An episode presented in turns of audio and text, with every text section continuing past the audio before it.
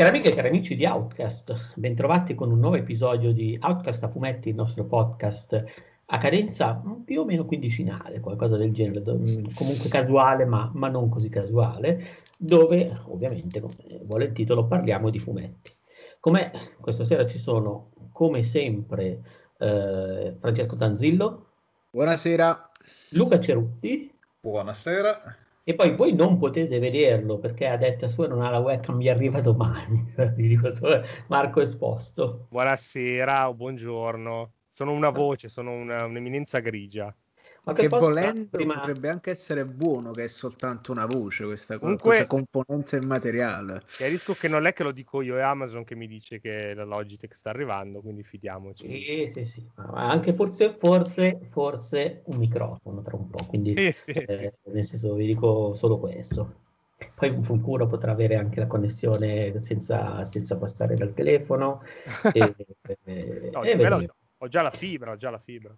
Vabbè, dai, ottimo. Marco, che tra l'altro fuori onda ci stava parlando di, di particolari scabrose, diciamo, della sua, della sua vita privata. Allora, eh, io ho una passione smodata, viscerale, tra l'altro l'Outcast dovrebbe già saperlo perché c'è un mio, eh, un, un mio, articolo su una serata passata a casa di Kenobit, eh, credo un tre anni fa, eh, per Tombi, la saga videoludica creata da Tokuro Fujiwara, che adesso è sulla bocca di tutti perché è uscito il suo ultimo, il, il suo ultimo Ghost and Goblins, perché ormai, eh, anzi no, Go, Ghost and Ghost o Ghost and Goblins? Vabbè, GNG. Eh, Ghost and Goblins Resurrection. Ok, ehm, che, perché ormai fa solo quelli, gli chiedono di fare solo quello ogni tanto, una remaster, una reinvenzione.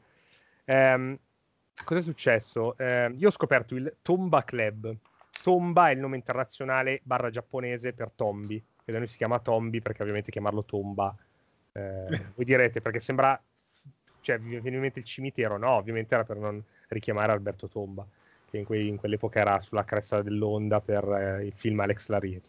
Comunque, eh, si chiama il Tomba Club, è questo gruppo di fanatici che adorano Tombi, ehm, tanto che si è impadronito, ma in modo legale e, e non assolutamente eh, criminale, degli account di Whoopi Camp, che era la eh, casa di sviluppo di Tombi, che ora non esiste più, anzi esiste nel senso che Fujiwara l'ha ricomprata eh, e, ci, e, ci, lavora come freelance, pur essendo eh, di sua proprietà, lui si, lavora per freelance per una società che lui ha comprato.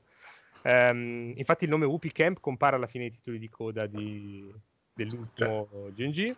Fa, cioè, eh, fa, stagista non retribuito di se stesso. Di se stesso, esatto. Cioè lui dice... Capì, quindi si chiava in tasca i dividendi, però là va là a fare il caffè agli altri. esatto, sì. È una cosa strana che non ho capito del tutto, però è così, se cercate proprio così. Eh, credo che banalmente vuole dire, se faccio, faccio, posso fare dei Kickstarter a nome VP Camp senza che nessuno mi rompa le palle, probabilmente. Quindi spero lo farà un giorno per Tombi 3. Comunque... Eh, Tombi era della Camp, poi ovviamente WP Camp ha smesso di esistere dopo il secondo. I diritti sono volati un po' così nell'aria, probabilmente Sony li ha se li ha tenuti stretti, comunque c'era una questione di codiritti perché era pubblicato su PlayStation e l'aveva preso in mano Monkey Paw, zampina di scimmia, che l'aveva pubblicato sullo PlayStation Store nel, tra il 2012 e il 2015 come classico PS1. Cosa è successo? Eh, dopo, che ne so, credo, sì, l'anno scorso, insomma, anche Monkey Paw ha perso i diritti su Tombi, eh, che immagino siano finiti in mano totalmente a Sony. No, a questo punto pensavo che li avessi comprati tu. Eh sì, era secondo me il prossimo passo. E, Arriva, quelli arrivano dopo domani. esatto, così, diritti di Tombi in arrivo. Eh, no, fa ridere che mi è arrivata già la... mi è arrivata via mail già la... le cose, la... Eh, la garanzia di due anni extra della telecamera. Quindi quella è arrivata. Spero arrivi anche la telecamera. Comunque, allora cosa ha fatto il Tomba Club? Eh, rompeva talmente le palle agli account di Whoopi Camp, anzi di Monkey Paw che gestiva Whoopi Camp, che questi hanno detto: Senti, noi smolliamo tutto, ve li diamo gratis. Quindi questi hanno, avuto, hanno preso il canale YouTube e, tu, e, il canale Twitter di Whoopi Camp, che non è che fossero milioni di iscritti, eh, potete immaginare, sono stati nell'ordine delle centinaia però si sono ritrovati con la gente che gli diceva: Oddio, WP Camp, ma Tombi 3 ci siete ancora? Allora hanno spiegato che in realtà erano solo dei, dei, fan. Questo per dire che io, ovviamente, sono entrato in contatto con questi fan perché se c'è un gruppo di matti, ovviamente vado subito a bussare. E nel loro canale Discord, a parte che stiamo scoprendo delle cose assurde, stiamo aprendo i file da Tombi, insomma, stanno, stiamo facendo delle cose allucinanti, abbiamo scoperto anche che in Giappone nel 97 e nel 98 era stato pubblicato il manga di Tombi. Sono stati pubblicati due manga, uno di un capitolo solo sul primo Tombi, che quindi mi, mi sa proprio l'idea, perché io non ho ancora letti perché sono in giapponese. Mi, sa, mi, mi dà l'idea proprio di qualcosa di estremamente pubblicitario, eh, perché è un capitolo solo saranno 20 pagine dove il succo è comprate Tombi. Poi con Tombi 2 hanno fatto un manga di 8 capitoli, di cui fra l'altro 5 rispecchiano la trama del gioco e altri 3 sono, boh, così, capitoli extra a quanto pare.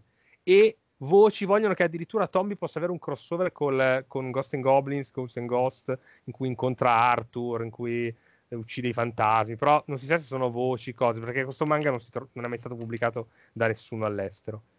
Uno dei pazzi del Tomba Club ha eh, recuperato tutti i volumi giapponesi della rivista che lo pubblicava, che non so che rivista sia, se, se era una delle, tante, delle varie shonen, Jump, Seinen Jump, insomma, Weekly qualcosa, Monthly qualcosa, credo Monthly qualcosa, una di quelle mensili comunque. Um, e lo stanno traducendo in inglese, dal giapponese all'inglese. Io sono quello che invece lo traduce dal dall'inglese all'italiano. Ma per, diciamo, per, per, per, chi, sì, per la casalinga di Voghera che non, eh, che non sa l'inglese ma vuole, vuole, leggere il manga di Tom. Ok, no, no, chi, chi dicevo, se era in vista di se era stato acquisito, se era pubblicato, se No, diciamo, no, no, è stato è mega se c'era, di mezzo, se c'era di mezzo il cash. No, è super più... abbandonato e anzi il primo capitolo in inglese è già stato messo dal Tomba Club online, poi verrà caricato anche quello in italiano quando lo finisco. Ehm, e basta. Poi mancano gli altri capitoli, però ci vuole un po' dal giapponese all'inglese, quindi non è che posso tutti i giorni eh, come faccio con le celebrità quando cerco di intervistarle, eh, sc- eh, andare lì sotto a scrivergli sbrigatevi a tradurre. Quindi... Sì, sì, certo. Eh. Però abbiamo parlato di fumetti, avete visto? No, no, ma infatti è perfettamente pertinente. Poi questa cosa che, che, che, che ti, ti metti anche roba... a fare la, la traduzione sì. Eh, per, per, il, per, il, pubblico è, è, è, stata comunque una nota di colore che ho apprezzato. Ad ogni modo, stavolta inizio io incredibilmente a parlare, quindi iniziamo con roba di Giappone. Eh, tanto questa sulla carta dovrebbe essere una puntata così eh, tranchant, relativamente breve, però vai a sapere perché comunque può succedere di tutto.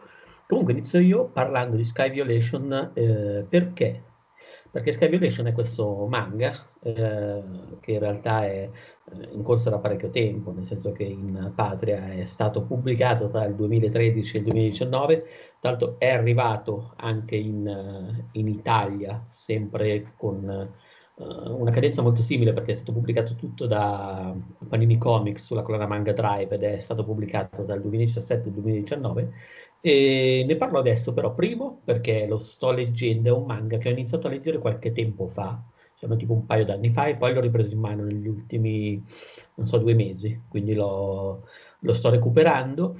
Eh, ma soprattutto perché su Sky è arrivato qualche giorno fa, cioè proprio il, lo scorso Netflix. 25 febbraio, su Netflix, scusate, eh, l'anime, nel senso è stato adattato, una versione solamente per la rete, infatti è un original net anime, sto leggendo adesso su Wikipedia, e, ed è uscito su Netflix lo scorso 21 febbraio, si parla di 19 episodi, per quella che è, diciamo, la, la 12 episodi, scusate, per quella che è, diciamo, la, la prima stagione, in realtà poi il, il manga è un è un po' più lungo come potete immaginare.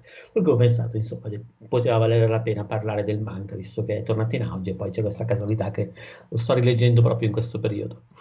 E cos'è Tenku Shippan? Uh, dunque, um, Tenku Shippan o Sky Violation, in Italia è stato tradotto come Sky Violation, in realtà l'anime ha preso, è stato tradotto su Netflix con quello che è il titolo americano, per cui eh, High Rise Invasion, eh, mentre il titolo giapponese, ed è quello con cui l'ho conosciuto io originariamente, era Tenku Shippan. Ad ogni modo, Sky Violation, questa diciamo la versione ufficiale del titolo italiano, è uno di quei manga eh, survival barra giochi, eh, ed è uno di quei manga per i quali coltivo una sorta di guilty pleasure da, da qualche anno a questa parte. Non, a me piacciono, eh? quella roba intendi alla Battle Royale. Tipo. Bravissimo, sì sì, è, è, è una roba che mi affascina, primo perché quasi sempre è una formula intrigante, nel senso che eh, diciamo anche quando sono cheap, e in questo caso Sky Violation è abbastanza cheap, però poi ci arriviamo dopo, riescono a tenermi lì. E poi in generale comunque mi affascina questa cosa, tra l'altro mi è capitato di recente di scrivere, non so se... Beh, ho scritto anche su Outcast un po' di tempo fa quando c'è stata eh, una cover story eh, del fatto che effettivamente è affascinante questo tipo di, di, narrazione, perché è una narrazione che secondo me parte proprio da eh, quelle che sono i, i riti iniziatici del, o il labirinto, vengono tutte da quel tipo di robe lì di solito ci sono sempre un gruppo di ragazzi che in qualche modo devono affrontare tutta una sorta di eh, guerra di iniziazione della società tutta. Tra l'altro, il tutta... mito dovrebbe essere esattamente quello della Goghe spartana, che praticamente non solo, quel, non solo era in uso a Sparta, ma in tutte le città della Grecia sì. c'erano parenti gli impuberi che erano messi ai margini della città fino a che non avrebbero esattamente, esattamente. Queste qua sono le lezioni con le lezioni extracurricolari fatte con il mio professore di architettura che a un certo punto veniva e ci portava in classe questa amica sua archeologa e poi mi, mi dà di gomito e fa senti Francesco ma noi dobbiamo portarla a mangiare questa adesso eh professore non preoccupate mi porto io. Questo comunque extra. Era giovane eh, no, è giovane, lui ha oh, no, una cinquantina di anni, l'archeologo era sui 40, quindi comunque ah, una decina di anni mancanti a lui, tutto a posto. Insomma, sì, sì, sì. Adesso non per fare age shaming, però insomma era pur parlé. E sì, comunque è vero, è, ed è una cosa in realtà ancora più antica, ancora tribale, tant'è che eh, la società minoica Creta, eh, dove ha mirato il mito di Minotauro, precede anche quella della Magna Grecia, per cui stiamo parlando veramente di qualcosa di...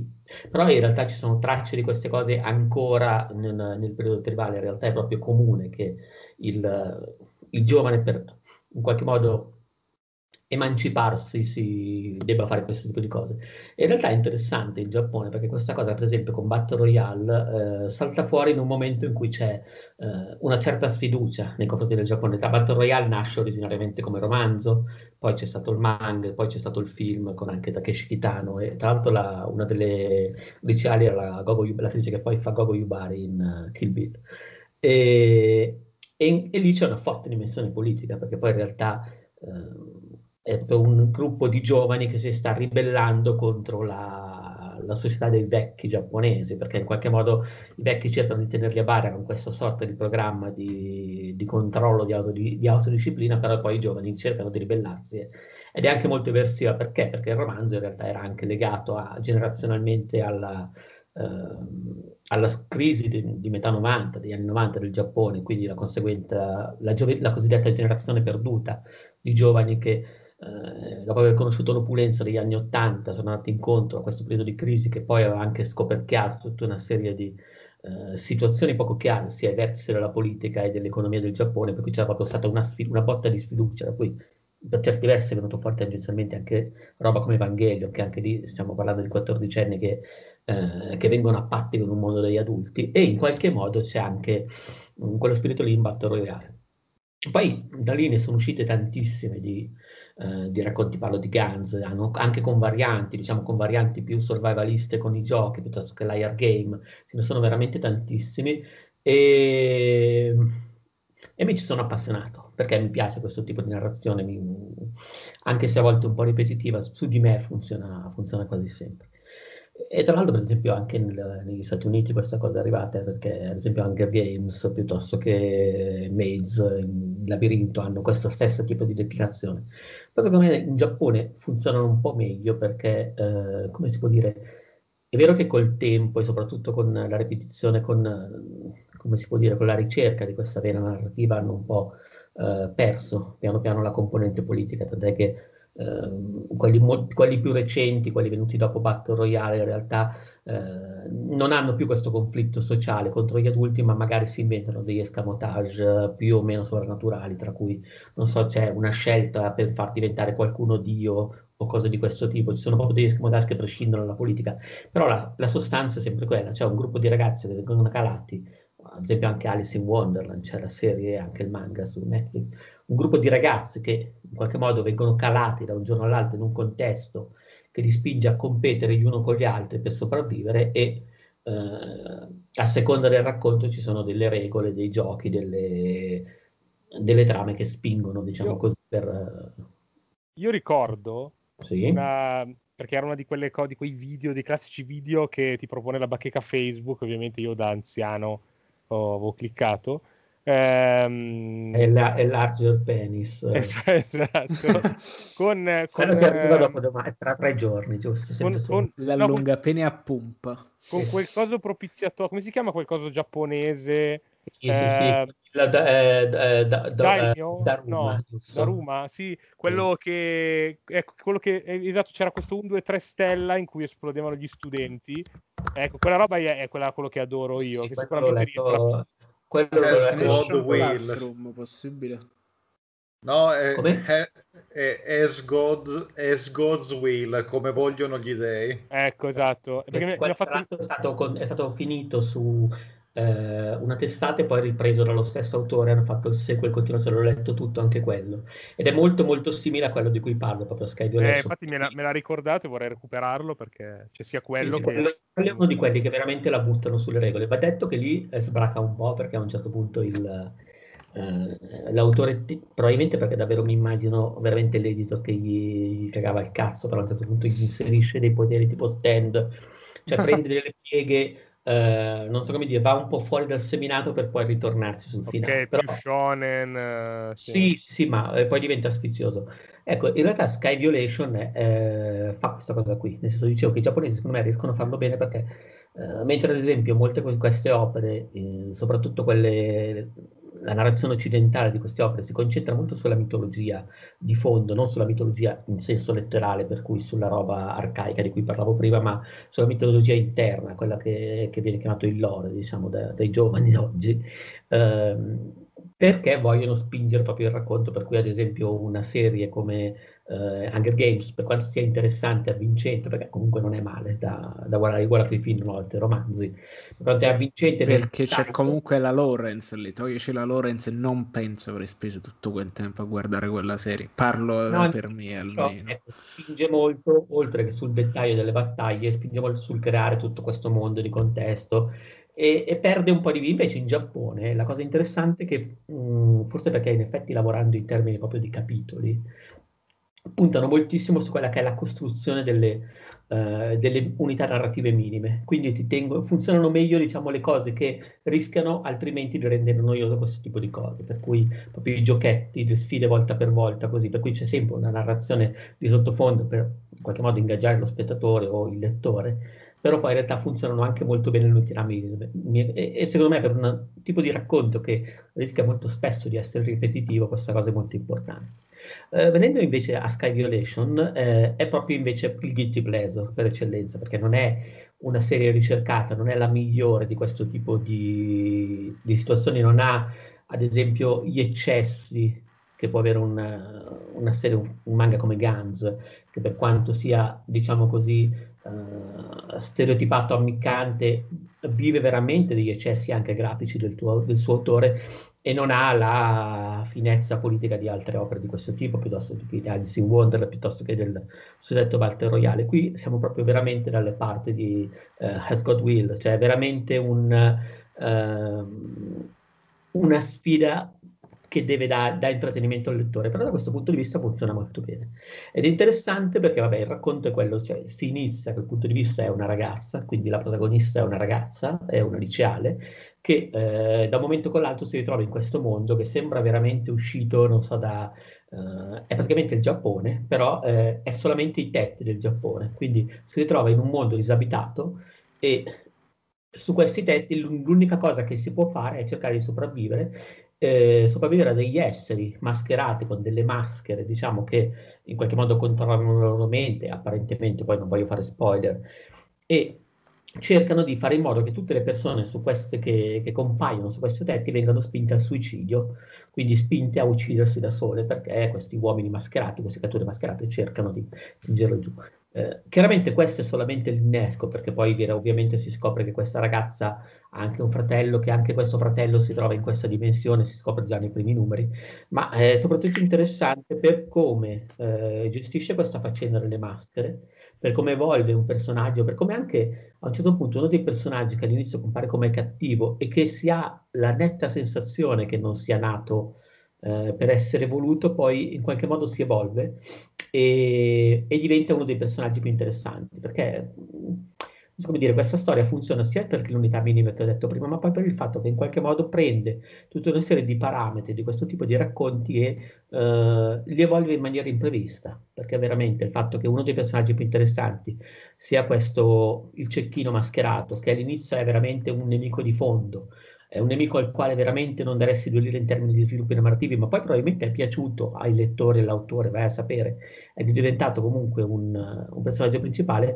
e poi la storia si arricchisce, si arricchisce molto, si arricchisce con personaggi, con situazioni, viene indagata un po' di più su questa parte delle maschere, però resta sempre, diciamo, questa componente demenziale di questo tipo di, di racconti, soprattutto quando sono usciti, tra l'altro ancora non ho letto questo manga, è scritto da eh, Suina Miura ed è disegnato da Kairoba, esiste anche, eh, si è concluso in parte, ed esiste anche uno spin-off che però non ho ancora letto, e, e a un certo punto poi succede quello che succede in questo tipo di cose, che è poi in realtà anche quello che succede nei racconti a base di zombie, in The Walking Dead, cioè si scopre che ci sono più persone finite in questa situazione, si creano delle fazioni, fazioni dove in genere vengono eh, in conflitto, ci sono gli ideali di determinati leader, per cui c'è sicuramente quasi sempre il leader uh, nichilista che dice questa è una situazione in cui uh, noi giovani possiamo ribaltare le cose, però possiamo farlo brasando completamente tutto quello che c'era prima, per cui assume proprio una posizione, chi invece è più costruttivo, poi ovviamente in questo caso viene sempre premiato in termini narrativi la collaborazione sana, tra virgolette. Però secondo me funziona molto bene, è una serie interessante, eh, sono contento che sia arrivata anche l'anime su Netflix perché è proprio sfizioso, ho guardato un pochino, mi è sembrato realizzato anche in maniera piacevole, però non sono in pari con l'anime perché sto comunque leggendo, sto parlando del manga. E mette in, piedi dei personaggi interessanti e poi c'è questa cosa che praticamente le maschere, cioè questi nemici, poi viene anche un po' indagata questa storia, si scopre un po' come funzionano queste maschere, chi sono questi esseri mascherati, hanno delle caratteristiche di combattimento e di presentazione che sono estremamente bizzarre. Ad esempio c'è la maschera del nuotatore, cioè è un combattente che praticamente va in giro col costume da bagno, da nuoto e la cuffia, è muscolosissimo ed è un nuotatore, e eh, la sua maschera in qualche modo gli permette di combattere utilizzando lo stile di nuoto. Uh, poi se no c'è la maschera cecchino che ho detto prima, c'è la maschera, cioè un, esiste proprio uno stereotipo di combattimento e di, di, personaggio diciamo legati a queste maschere che spesso sono i nemici, ma poi diciamo con l'evoluzione della storia si mescolano un po' di più, po di più le cose. Uh, dicevo, lo consiglio, è una cosa sfiziosa, non è imperdibile, ripeto, non è il migliore di questi racconti, ma uh, come si direbbe, diciamo, è, è comunque quando esce un... Quando, quando, quando voglia di leggere questa roba voglio che sia anche un po' così, ecco, voglio che sia anche un po' eh, violenta, brutale, ma anche scanzonata. Poi chiaramente essendo la protagonista una ragazza, essendoci anche molte ragazze, tra, anche, riesce sempre a essere anche un po' ammiccante, in questo senso, non dico che arriva al deriva Ecchi, però in qualche modo gioca anche con questi personaggi, poi con le storie d'amore, con, tutto questo, però mh, mm, carino, insolito, e poi, ripeto di nuovo, c'è un, be- un, bel personaggio femminile, che ci sono più di un bel personaggio femminile, ce ne sono due o tre di ragazze che comunque, diciamo, eh, mostrano un buon carattere nel combattimento e nella gestione di questa situazione. In qualche modo il personaggio maschile principale, il fratello della protagonista, viene lasciato sempre un po' nell'ombra ed è un, come si può dire, un, un punto di riferimento, ma non la fa mai da protagonista, quindi è sempre un po' più femminile dal punto di vista e oltre che femminile anche da, dalla parte di quelli che a un certo punto sono le maschere, per cui c'è questa maschera cecchina e lo trovate tranquillamente su Amazon, la versione italiana, se no potete andare sul sito della Panini Comic, comunque è facilmente recuperabile, magari fatevi un giro con la serie su Netflix prima per vedere se vi aggrada, comunque se, se vi piace quel genere di racconto è, è, molto convenzionale ma fatto molto bene, è avvincente. Ecco. E direi che io ho sprolocato abbastanza. Adesso lascio la parola invece a Francesco e a Marco, che comunque come sempre non si segna sul, sul menu della nostra scaletta, perché così è un ribecca. Sono, sono la sorpresa, sono il, la, il flambé, cioè sono il, il cuoco. Non sai quando ordini una roba che non hai capito perfettamente, no? poi ti arriva il cuoco di fianco e dà fuoco la, la pentola e ti serve, sì, no? È una testa. Io sono che, che comunque hanno diciamo, ho letto un po' di Dylan Dog, di quelli che... che sì.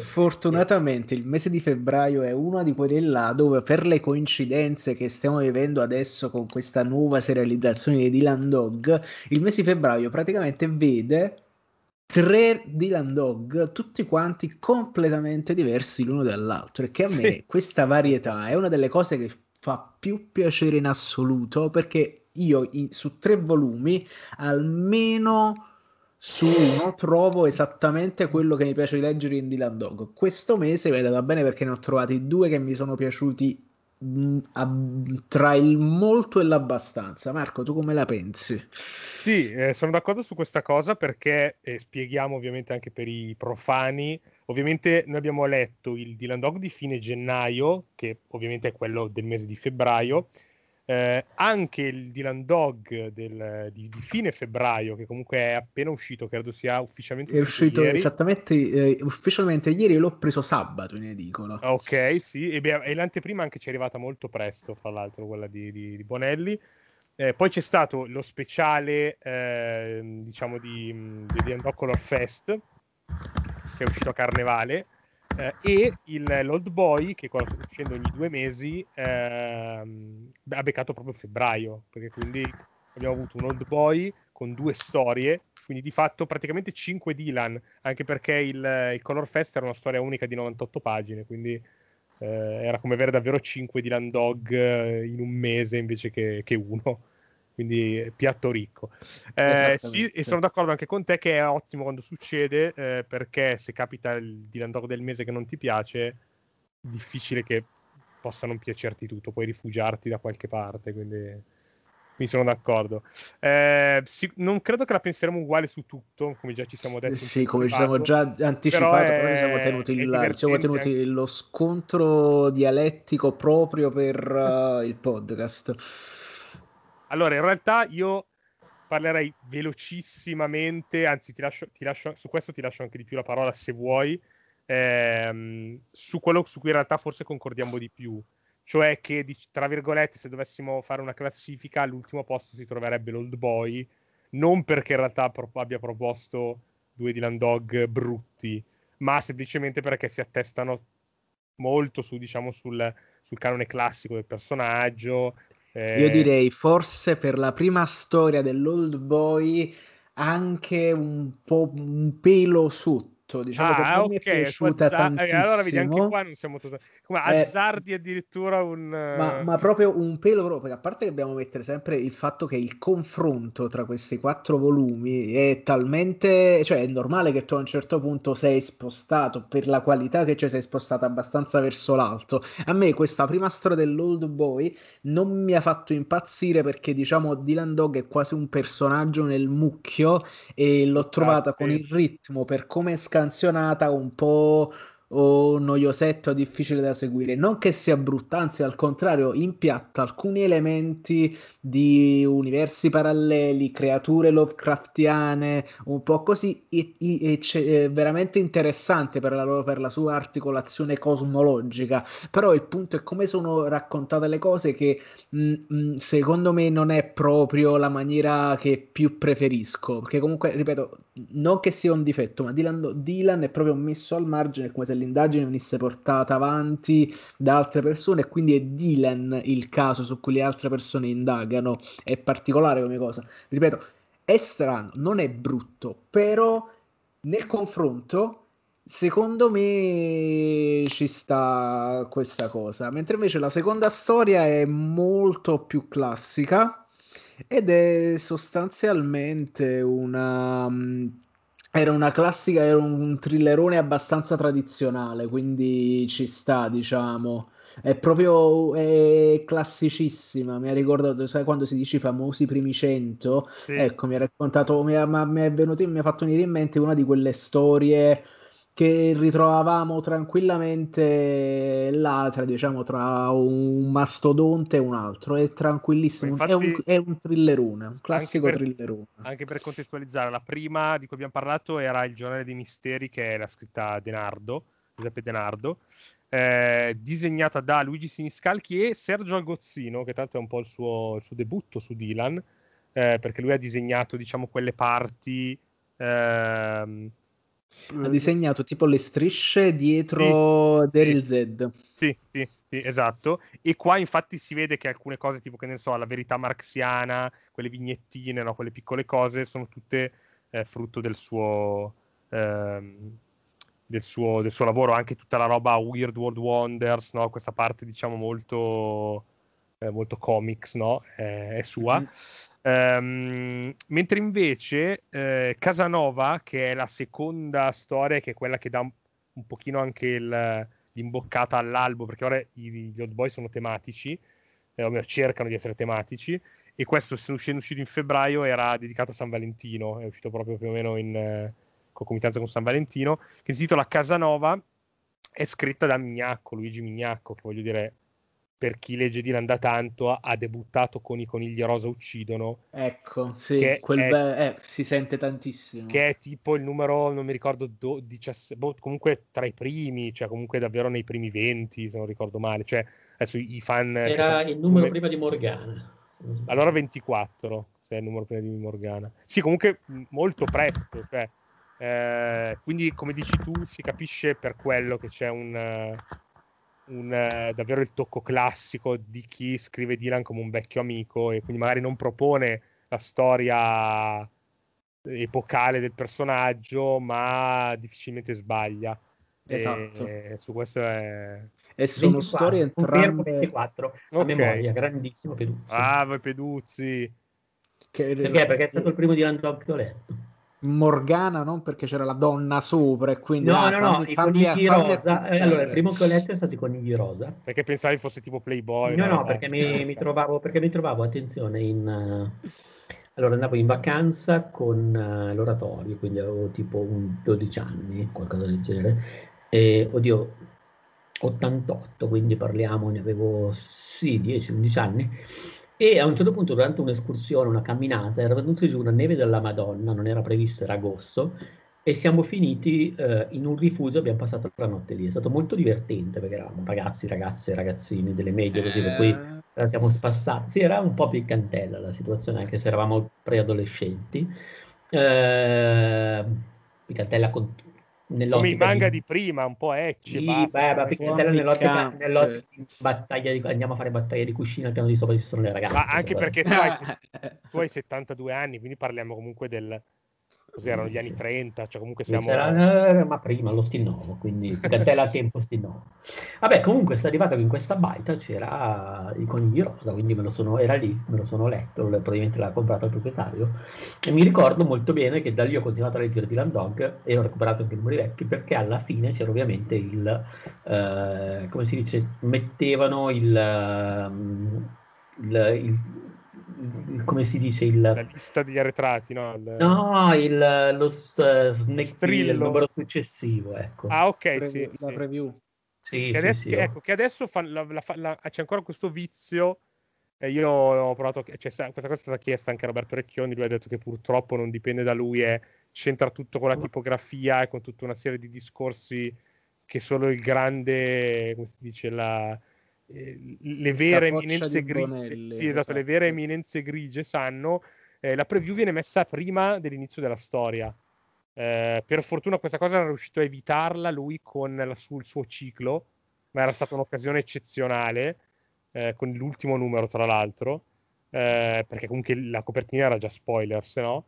Ehm, e vabbè, è comunque una, stron- cioè, è una piccolezza, nel senso che è chiaro che non è che sei obbligato a leggerla, eh però in effetti è bello chiudere l'albo e avere la preview del prossimo, la fa sempre un po'. Sì, sì, sì, ma ricordo che era molto, ma, molto colpito. Non so come mai purtroppo viene sempre proposta prima. Quindi. Perché è una cosa classica, perché Bonet, eh, cioè Dylan all'inizio la teneva dietro, sì. Tex ancora ce l'ha dietro, sì. mentre invece uh, Dylan adesso ce l'ha nella seconda di copertina. Sì, sì. Eh, questa cosa non la capisco. Però ammetto che proprio è anche lo sfizio, la prima cosa che leggo attualmente, perché non ci sta più il fatto maciuro della storia di Roberto, ha portato avanti su più albi, la prima cosa che faccio quando lo compro, ha già nelle edicole vado a guardare la copertina di quello nuovo, ah, soltanto sì. la copertina. Beh, infatti io, già, io, da piccolo guardavo già guardavo la, la, quarta di copertina, quindi comunque forse hanno capito che lo facevamo comunque, allora ce l'ha messa. Però io rac- racconterò un aneddoto che per far sentire Peduzzi, diciamo, più, più in gamba come noi giovani, che anch'io, cioè che io quando ero in lì, quando c'erano ancora le lire, Peduz, sì, sì. Eh, io avevo ordinato il numero, eh, questo non, credo 120 e passa comunque, era mh, la storia in due parti, Aracne e la profezia, sì. eh, dove, dove, tra l'altro vanno... Eh, purtroppo non posso saperlo perché ho smesso con i primi 100. certo, dopo, ecco, dopo, come veri fan. Dopo eh, no, dove... è peggiorato. No, non è vero, in realtà sono dove... parecchio, parecchio anche dopo dove succede una delle cose che preferisco in Dylan, cioè Dylan che va nel paesino. Quelli li adoro io. Quando Dylan va nel paesino. È un classico delle, serie, delle storie in due puntate. Esatto, esatto. Eh, quindi tutte que- quelle cose lì dove lui va nei paesini dove lo guardano tutti male, alla fine si scopre che sono tutti marci, stile Twin Peaks.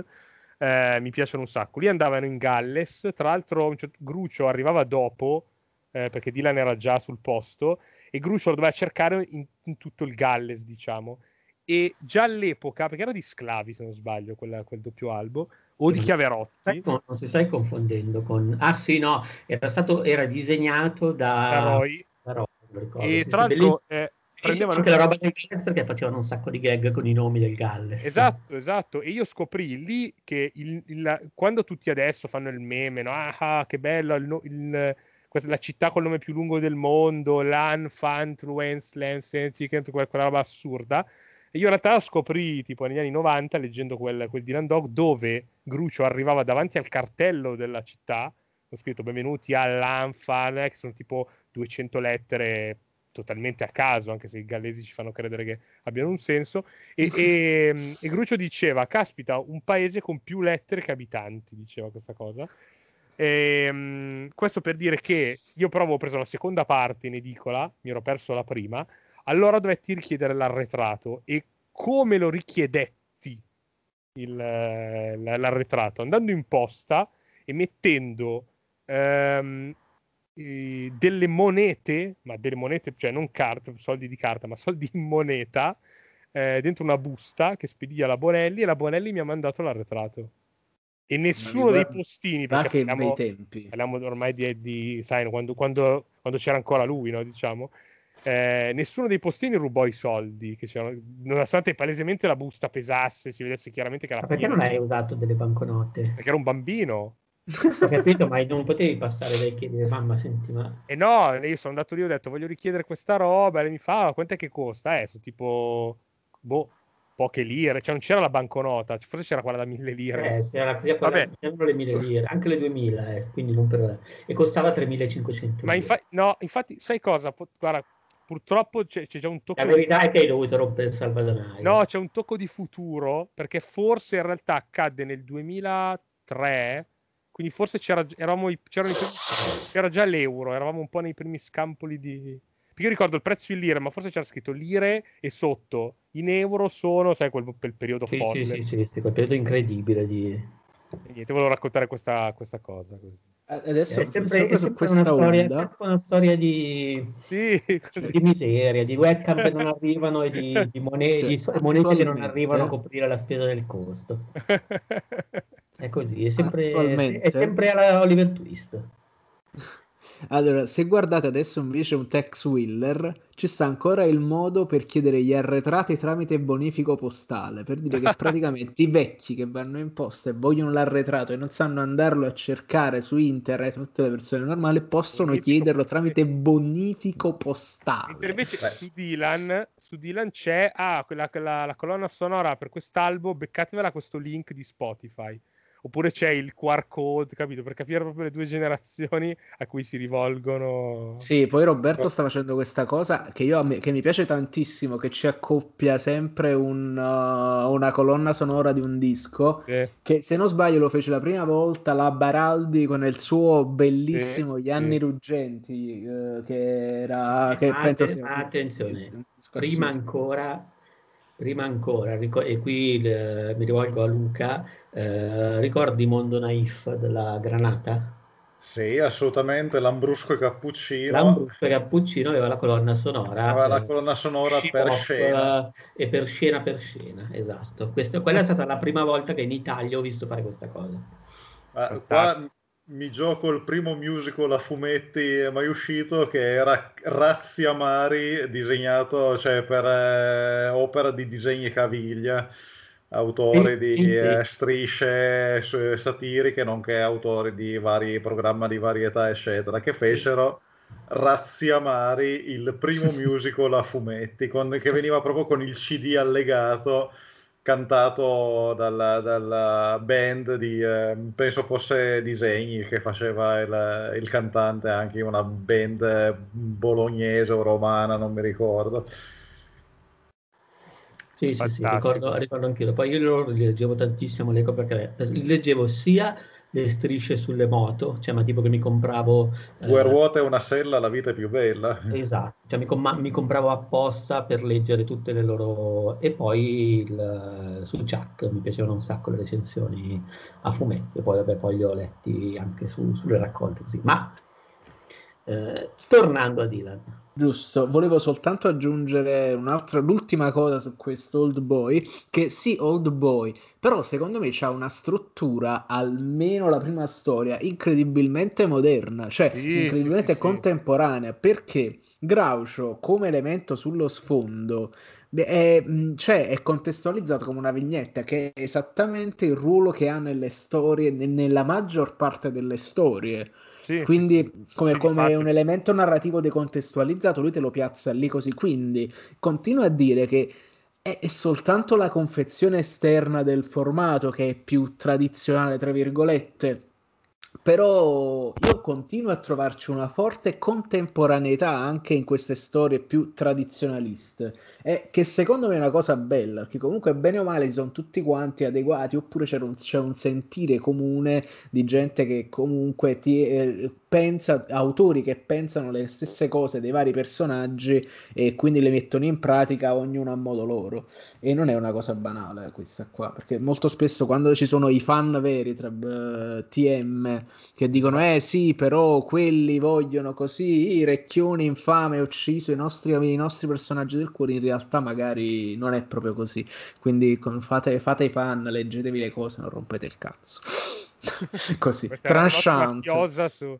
Sì, no, no, è vero, è vero, comunque cioè, chiudo anch'io su questo de- parlando di questo dettaglio, del fatto che in realtà appunto Old Boy è solo un nome, eh, anche perché Dylan Old in realtà non lo è mai stato, eh, è sempre stato eversivo nel, nel catalogo Buonelli, con, con le cose che proponeva Sclavi che all'epoca erano assolutamente mh, fuori di testa e, e, perfettamente calate nel presente. Quindi è comunque Dylan calato nel presente.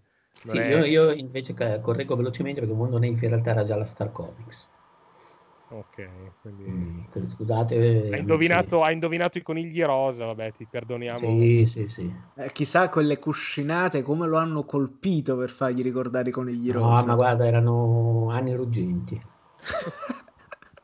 eh, ok, passiamo invece eh, al color. A, al, al, color, sì, così poi trattiamo la, la, la serie regolare. Io credo che sia la cosa che mi è piaciuta di più, il Color Fest che lo diciamo così subito, ehm, si intitola Mr. Punch. Sono, è un'unica storia anche questa di 98 pagine, quindi è un Dylan fatto e finito. Ehm, scritto da Giovanni De Feo e disegnato eh, e colorato e tra l'altro pure anche copertinato, perché anche la, la, la copertina è di lui, di Giulio Rincione. Eh, Giulio Rincione, uno dei due fratelli, eh, l'altro è sceneggiatore um, famosi per cose come i paperi, famosi per, eh, ehm, per diciamo, ecco, per non essere, eh, diciamo, non essere conosciuti come i, ehm, i, più allegri forse della festa di solito quando, quando li, li, si invita, dice, mettiamo, usiamo questa, eh, questa metafora. Uh, o similitudine, non, non, mi ricordo mai la differenza, però facciamo che metafora va bene ehm, che ci regalano un, uh, intanto così inizio a parlarne, un Color Fest uh, molto molto interessante secondo me, molto interessante con un piccolo neo, che adesso co- poi ne parlo, ehm, che ci parla di Mr. Punch che di fatto praticamente è il nome internazionale di Pulcinella, si può dire, Eh, si può dire nel senso che l'equivalente, stato... sì, diciamo, esatto. più, che la, più, che il nome internazionale Pulcinella, perché Pulcinella ha delle caratteristiche nella commedia dell'arte che sono molto specifiche, come tutte le maschere della commedia Certo. dell'arte, e più che altro è, è- è la tras- non vorrei dire nemmeno traslitterazione che sarebbe sbagliato, però è il concetto della marionetta portato nel teatro dei burattini al- eh, vo- declinato all'inglese. Certo, certo. Sì, sì, il, nel mio, il mio immagi- io non mi sono informato, ma il mio immaginario è un italiano che è andato in Inghilterra con Pulcinella eh, a fare il burattinaio e poi ci hanno tirato fuori Mr. Punch. È perché diciamo la costante Mr. Punch perché è tipo una persona che co- cioè è il, è il personaggio col bastone che colpisce. Esatto. In realtà questa qua è una cosa che, che torna addirittura nei pupi che c'era diciamo il, il gesto diciamo del colpire qualcuno perché i pupi diciamo la tradizione dello- di- delle narrazioni dei paladini per capirci hanno diciamo un elemento di combattimento ma solitamente il bastone veniva usato come nella tradizione della commedia dell'arte, perché al- alle elementari a carnevale ci facevano recitare la commedia dell'arte, e, que- eh sì, e quindi Vabbè, era, era vostra... eh sì, è stata vostro è un'educazione borbonica. E quindi, e quindi diciamo il bastone era rappresentato come l'oggetto che comunque ti colpiva e faceva ridere che ti faceva colpire, ma i danni non erano letali, non era come ucciderlo qualcuno se lo colpiva a bastonate, quindi era una sorta di punizione del padrone verso questi qua che erano diciamo i sottoposti, perché tipo Arlecchino, Ar- Arlecchino, Pulcinella molto spesso hanno la funzione di servi. Ricordiamo il bellissimo viaggio di Capitan Fracassa con, um, con Massimo Troisi per farci un attimo un'idea di quella che può essere la cosa più simile che abbiamo visto in questi anni alla commedia dell'arte cinematografica e che abbiamo visto tutti probabilmente. Ci stanno proprio queste dinamiche, sono personaggi che sì, perché noi siamo abituati a vederle eh, come la cosa che deve far ridere, in verità sono, eh, sono metafore molto complesse legate anche ad un immaginario popolare, anche con un meccanismo di rivalsa, con, cioè, con, con una sorta di furbizia, il tirare a campare. Sono personaggi stratificati che molto spesso, quando sono ben rappresentati, sono molto belli e penso che in due di questi albi sono rappresentati in maniera splendida. E uno è proprio questo Mr. Punch. Sì, perché ricordiamo l'altro che un'altra delle tematiche del mese ovviamente è il carnevale, quindi Esatto. abbiamo avuto degli Esatto. albi anche molto legati un po' a questa, questa festività. Vai, vai. Eh, sì, Mr. Punch, hai detto bene, te è piaciuto molto. Io ce lo piazzo tranquillamente al terzo posto perché è un'ottima storia di Dylan Dog. Io, io io lo metterei per quindi- primo, quindi ecco. qui- Addirittura. Sì, sì, perché gli Cazzo. altri due poi mi hanno un po'... Dopo ne parliamo, adesso Ah, capiremo il- eh, io l'ho messo, l'ho messo tranquillamente al terzo posto perché, vi ripeto, mi so, perché sono molto più piaciuti gli altri. Però è legittimo piazzarlo al primo perché mi è piaciuto che tu sei un, romantico, sei una persona sentimentale, sei un cuorone. E quindi perché è una storia molto emotiva e molto legata, mo ci vuole anche questa volta al rapporto di Dylan Dog e Groucho. Se Sì, che, vogliamo. che- che già il fratello analizzò molto nel Color Sì. Fest, sempre disegnato Dedica- nel. Grouchino, Sì, nel sì, Grouchino suo. Ecco, il, lo- il Neo è riferito proprio a questo, però, perché la storia, questa è una roba un po' nerd, perché ehm, viene ehm, analizzato il rapporto, cioè in teoria questa storia, i Color Fest non sono ambientati nella continuity principale di solito, cioè come ha detto Roberto Recchioni, il Color Fest è un po' quello che vuoi, cioè a volte sono ambientati nel vecchio, a volte nel nuovo, qui però Block viene chiamato papà e quindi la cosa è, ok, tu puoi dirmi che magari sarà ambientato tra qualche anno, è l'unica giustificazione che posso trovare, perché sennò il rapporto così sedimentato fra Grucio e Dylan io non ce lo vedo. Quindi c'è questa cosa funziona, se parliamo del vecchio Dylan e del vecchio Grucio che sono amici da una vita. Io questo amicone Grucio che si è fatto in un qualche mese dopo averlo salvato là nel, nel, nell'asylum, non lo so. Poi ovvio tu puoi dirmi è ambientato nel futuro, in realtà loro si conoscono dall'universo precedente, quindi comunque intrinsecamente le loro anime sono talmente collegate che un po' come quando Dylan si innamora di una tizia a prima vista è diventato amico a prima vista di Grucio. Questo è l'unico sì. neo un po' nerd. Effettivamente forse. è un neo ultra nerd perché, non, perché la cosa bella proprio dei numeri di Landog è che non è mai specificato il tempo che passa tra l'uno, tra un certo, volume certo. e l'altro.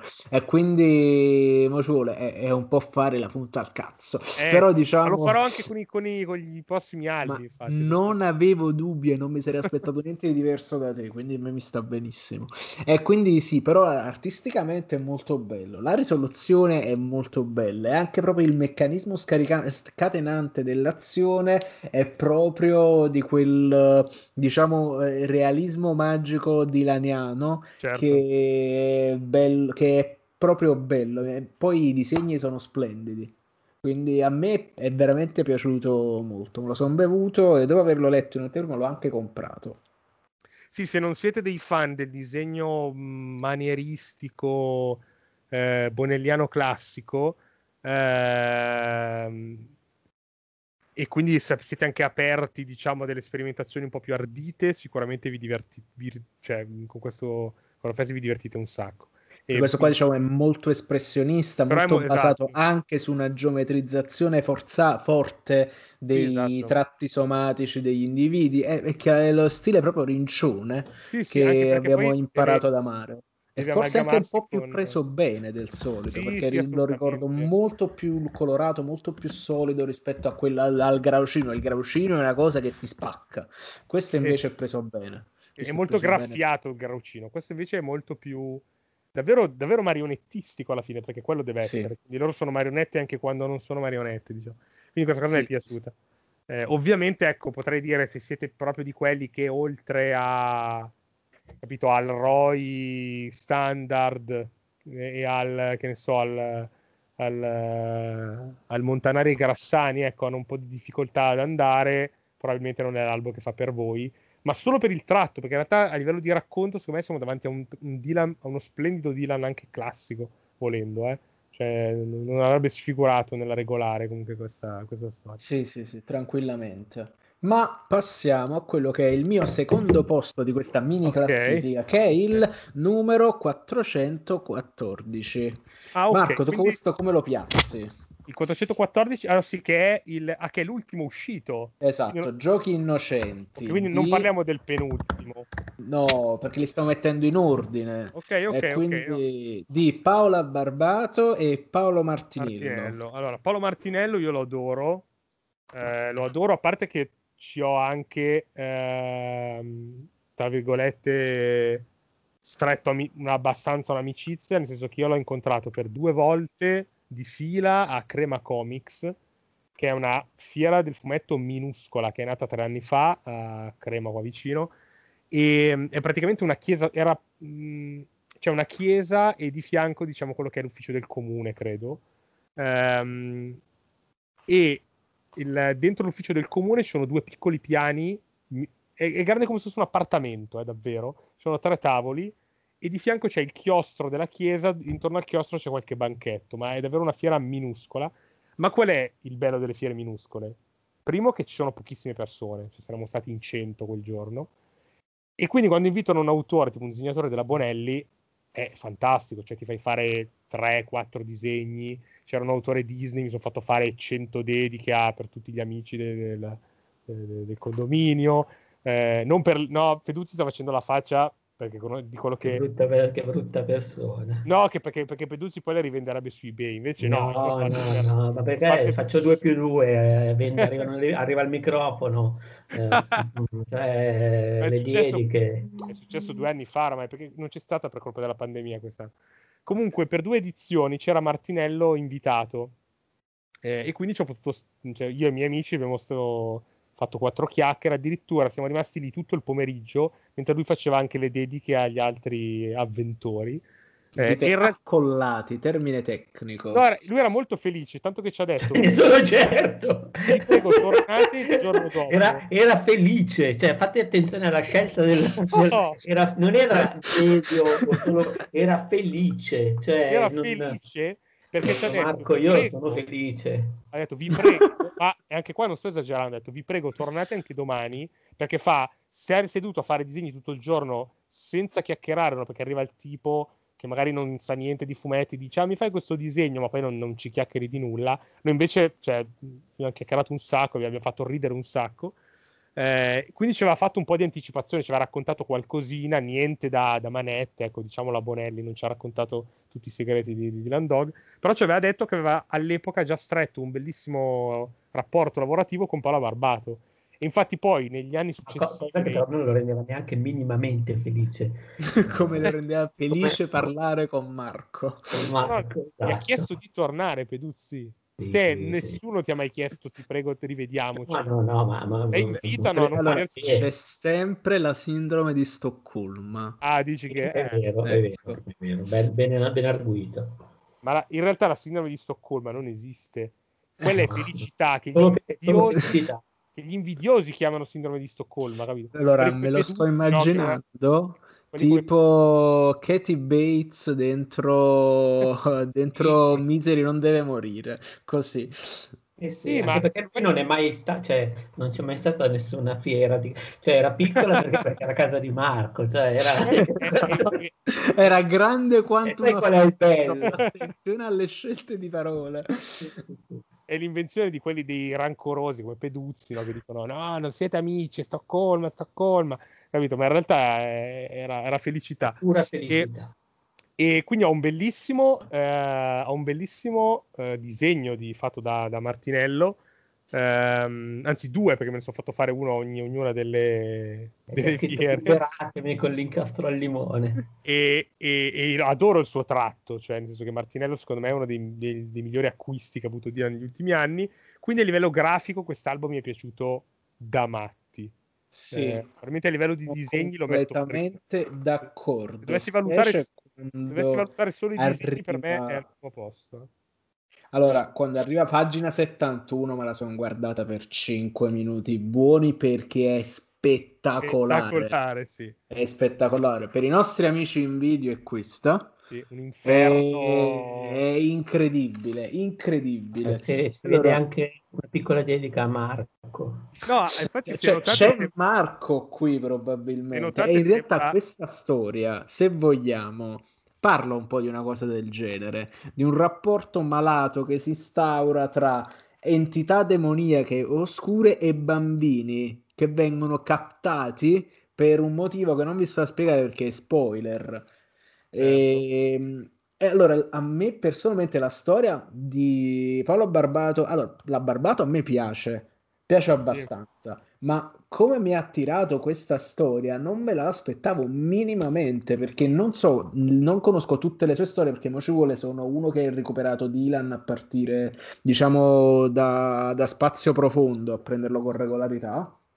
E la prima cosa che quando ho letto e soprattutto quando, quando è arrivato il colpo di scena ho immaginato o, o mi è venuto esattamente in mente uno specifico racconto di Clive Barker nella raccolta Book of Blood volume 1 e si chiama Macelleria mobile di mezzanotte. Ed è, okay. ed è, incredibile. Forse avete visto il film con uh, Bradley Cooper, che prima che diventasse famoso, che lavorava praticamente per un tozzo di pane per questi filmetti indipendenti. Nel, uh, nel, era già dopo due singole nozze ed è uh, vediamo un po', vediamo un poco, vediamo un poco. Ecco, il problema è che ricordarsi come si chiama in lingua originale. Vabbè, comunque è una storia incredibile. Come, come, mi ricordo il nome, ve lo dico, è tipo così. Eh, prossima fermata Inferno si chiama. Di tale Ryuhei Kitamura del 2008, prima che diventasse famoso, perché tipo poi Una notte da leoni è del 2009, questo è esattamente un anno prima. Ed è eff- effettivamente come film è anche abbastanza... È, è, un bel film tratto da, penso, il miglior racconto di Book of, Book of Blood uh, Volume 1. E detto ciò, è, a, me è piaciuto, mi ha attirato tantissimo. Forse Marco, tu sei un po' interdetto per tutti i possibili risvolti a livello di lore che possono destabilizzare le tue certezze su Dylan. eh sì, perché io mi sono... No, allora c'è un espediente che a me non piace troppo, che avevo già, di cui avevo già parlato in questo, nel podcast. Cioè quando eh, si scopre, que- anche qua senza fare spoiler, si scopre una roba del passato di Rania. Ok. Una roba molto importante, perché diciamo che senza fare troppi spoiler, diciamo che ha avuto... C'entra, una, Eh. cer- c'entra una certa fiera del futuro. esatto. Di- diciamo, diciamo che ma possiamo- ma parla- diciamo semplicemente questo: di un, di un parente di Rania scomparso, diciamo che lei non ha mai più ritrovato. Ehm, Che è il motivo per il quale lei è diventata una poliziotta. Sì, sì, cioè, c'è proprio una roba molto grossa. E Dylan e Rania sono stati insieme. E, lei- e lui dice: Questa cosa non me l'hai mai detta. E dice: eh, Non mi piace parlarne. Poi tu sei sempre stato troppo occupato a eh, parlare, diciamo, della tua, della tua vita, no? Quindi incolpa un po' Dylan. Ora, io capisco che magari in questa continuity loro abbiano avuto Dylan un sei uno rapporto. stronzo, Sì, ego, Dylan era molto stronzo, la tradiva, era drogato. alcolizzato. Quindi magari Bellissimo, poi mi immagino proprio che lei cercava di prendere parola, lui parlava di se stesso, sì. Esatto, Esatto. diceva- non romperci il cazzo, devo No, cercare no. i fantasmi, proprio Ecco, così lei- me lo immagino la scena. Le- lei, lei inizia- lei prendeva parola dicendo no perché io e lui ecco io io e poi andava avanti da parlare lui però ecco ora per parlare di te. essere stronzo e questo e quello ora che lui non sapeva cioè anche qua che non lo so mi sembra un po' un, un elemento troppo grosso perché non possa essere mai uscito capito cioè ah, Ecco, lui, però, lui non abbia mai te- chiesto come mai hai cominciato a fare la poliziotta tu hai, cioè, hai avuto il senso del dovere e lei che comunque erano arrivati a sposarsi, no? Perché erano... è la sua ex moglie, Rania. Adesso io non, non ho ripassato la continuità del nuovo, del nuovo Sì, corso. è la sua ex la sua ex moglie, moglie. Ora tu sposi, ok che Dylan è un po', sappiamo che è un po' matto, no? chiede di sposare le persone subito, va alle fiere, chiede a Martinello i disegni, queste cose qua. Però voglio dire, sposi una e non sai che questa ha avuto una... Fa- cioè, vabbè, possiamo dirlo, dai, legge- eh, stoppate qua se non l'avete letto. La sorella scomparsa. C'era, erano... ehm, eh, insomma, c'è, c'è una sorellina, questa quando sei piccola scompare, caso che va su tutti i giornali, polizia, la, la bambina scomparsa e tu te la sposi e non gliel'hai chiesto, insomma. Sono quelle cose lì un po', un po' così, e che era quello che mi aveva fatto mh, scaturire questo pensiero anche quella volta in cui c'era quel, ehm, quel killer che faceva le cose con le piante, quella killer, che aveva un altro old boy, credo, in cui c'era Block Sì, che il- aveva già affrontato eh, una aveva già affrontato un caso identico eh, molto assurdo, molto strano. E anche lì avevo detto, cioè, in tutti questi anni a Dylan non ne aveva mai parlato. Adesso improvvisamente, ah, ma sai che in realtà que- eh, io avevo già incontrato i marziani, Dylan, non te l'avevo mai detto perché sai, non ne avevamo parlato. marziani. Sì, esatto, perché parlavi del tuo lavoro anche lì. Insomma, questa cosa del tirar fuori il passato, ma scusa, non te l'ho mai detto. Cioè, a malapena, di solito già mi, mi fa grattare un po', cioè, mi sento un po' di rumore di vetri già con, con i fumetti Marvel. Però lì, capito, dove, dove c'è La- stai leggendo la puttanata, era l'attrice, cioè non, era- non ero, non ero tua zia, era un'attrice a cui abbiamo- hanno fatto delle modifiche per assomigliare a tua zia, capito? Dopo quello vale tutto. Diciamo che su, su Dylan eh, sono un po' più...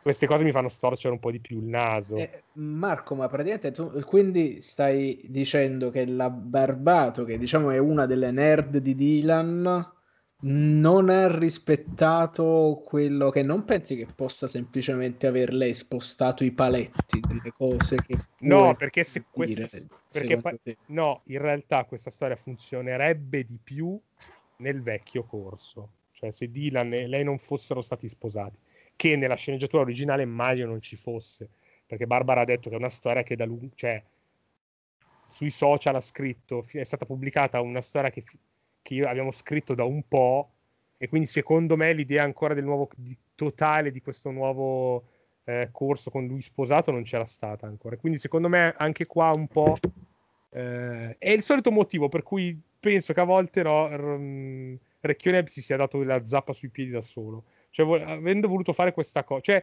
il... Ma proprio ad accettare il ruolo di curatore, cioè No, no, ma- succate di minchia devastanti. Sì, ma perché allora cioè, il- l'universo pre-Meteora era bellissimo. C'era Block in pensione, c'era Rania, cioè poteva andare avanti a tanti anni ancora. lui poi ha voluto fare, diciamo, una seconda rivoluzione ancora più grossa, rimpastando lo spazio-tempo. E secondo me in realtà ha perso l'occasione di andare avanti a raccontare dei personaggi che erano già molto belli. Eh, e quindi avendoci infilato queste cose in più che non, non è che servano a molto, perché il rapporto di Dylan e Block è identico, semplicemente ora è ufficialmente il padre. Però capito, è un, è un puntiglio che non porta a nulla, secondo me, in più. Cioè, Block Oddio, si comporta nello penso... stesso modo.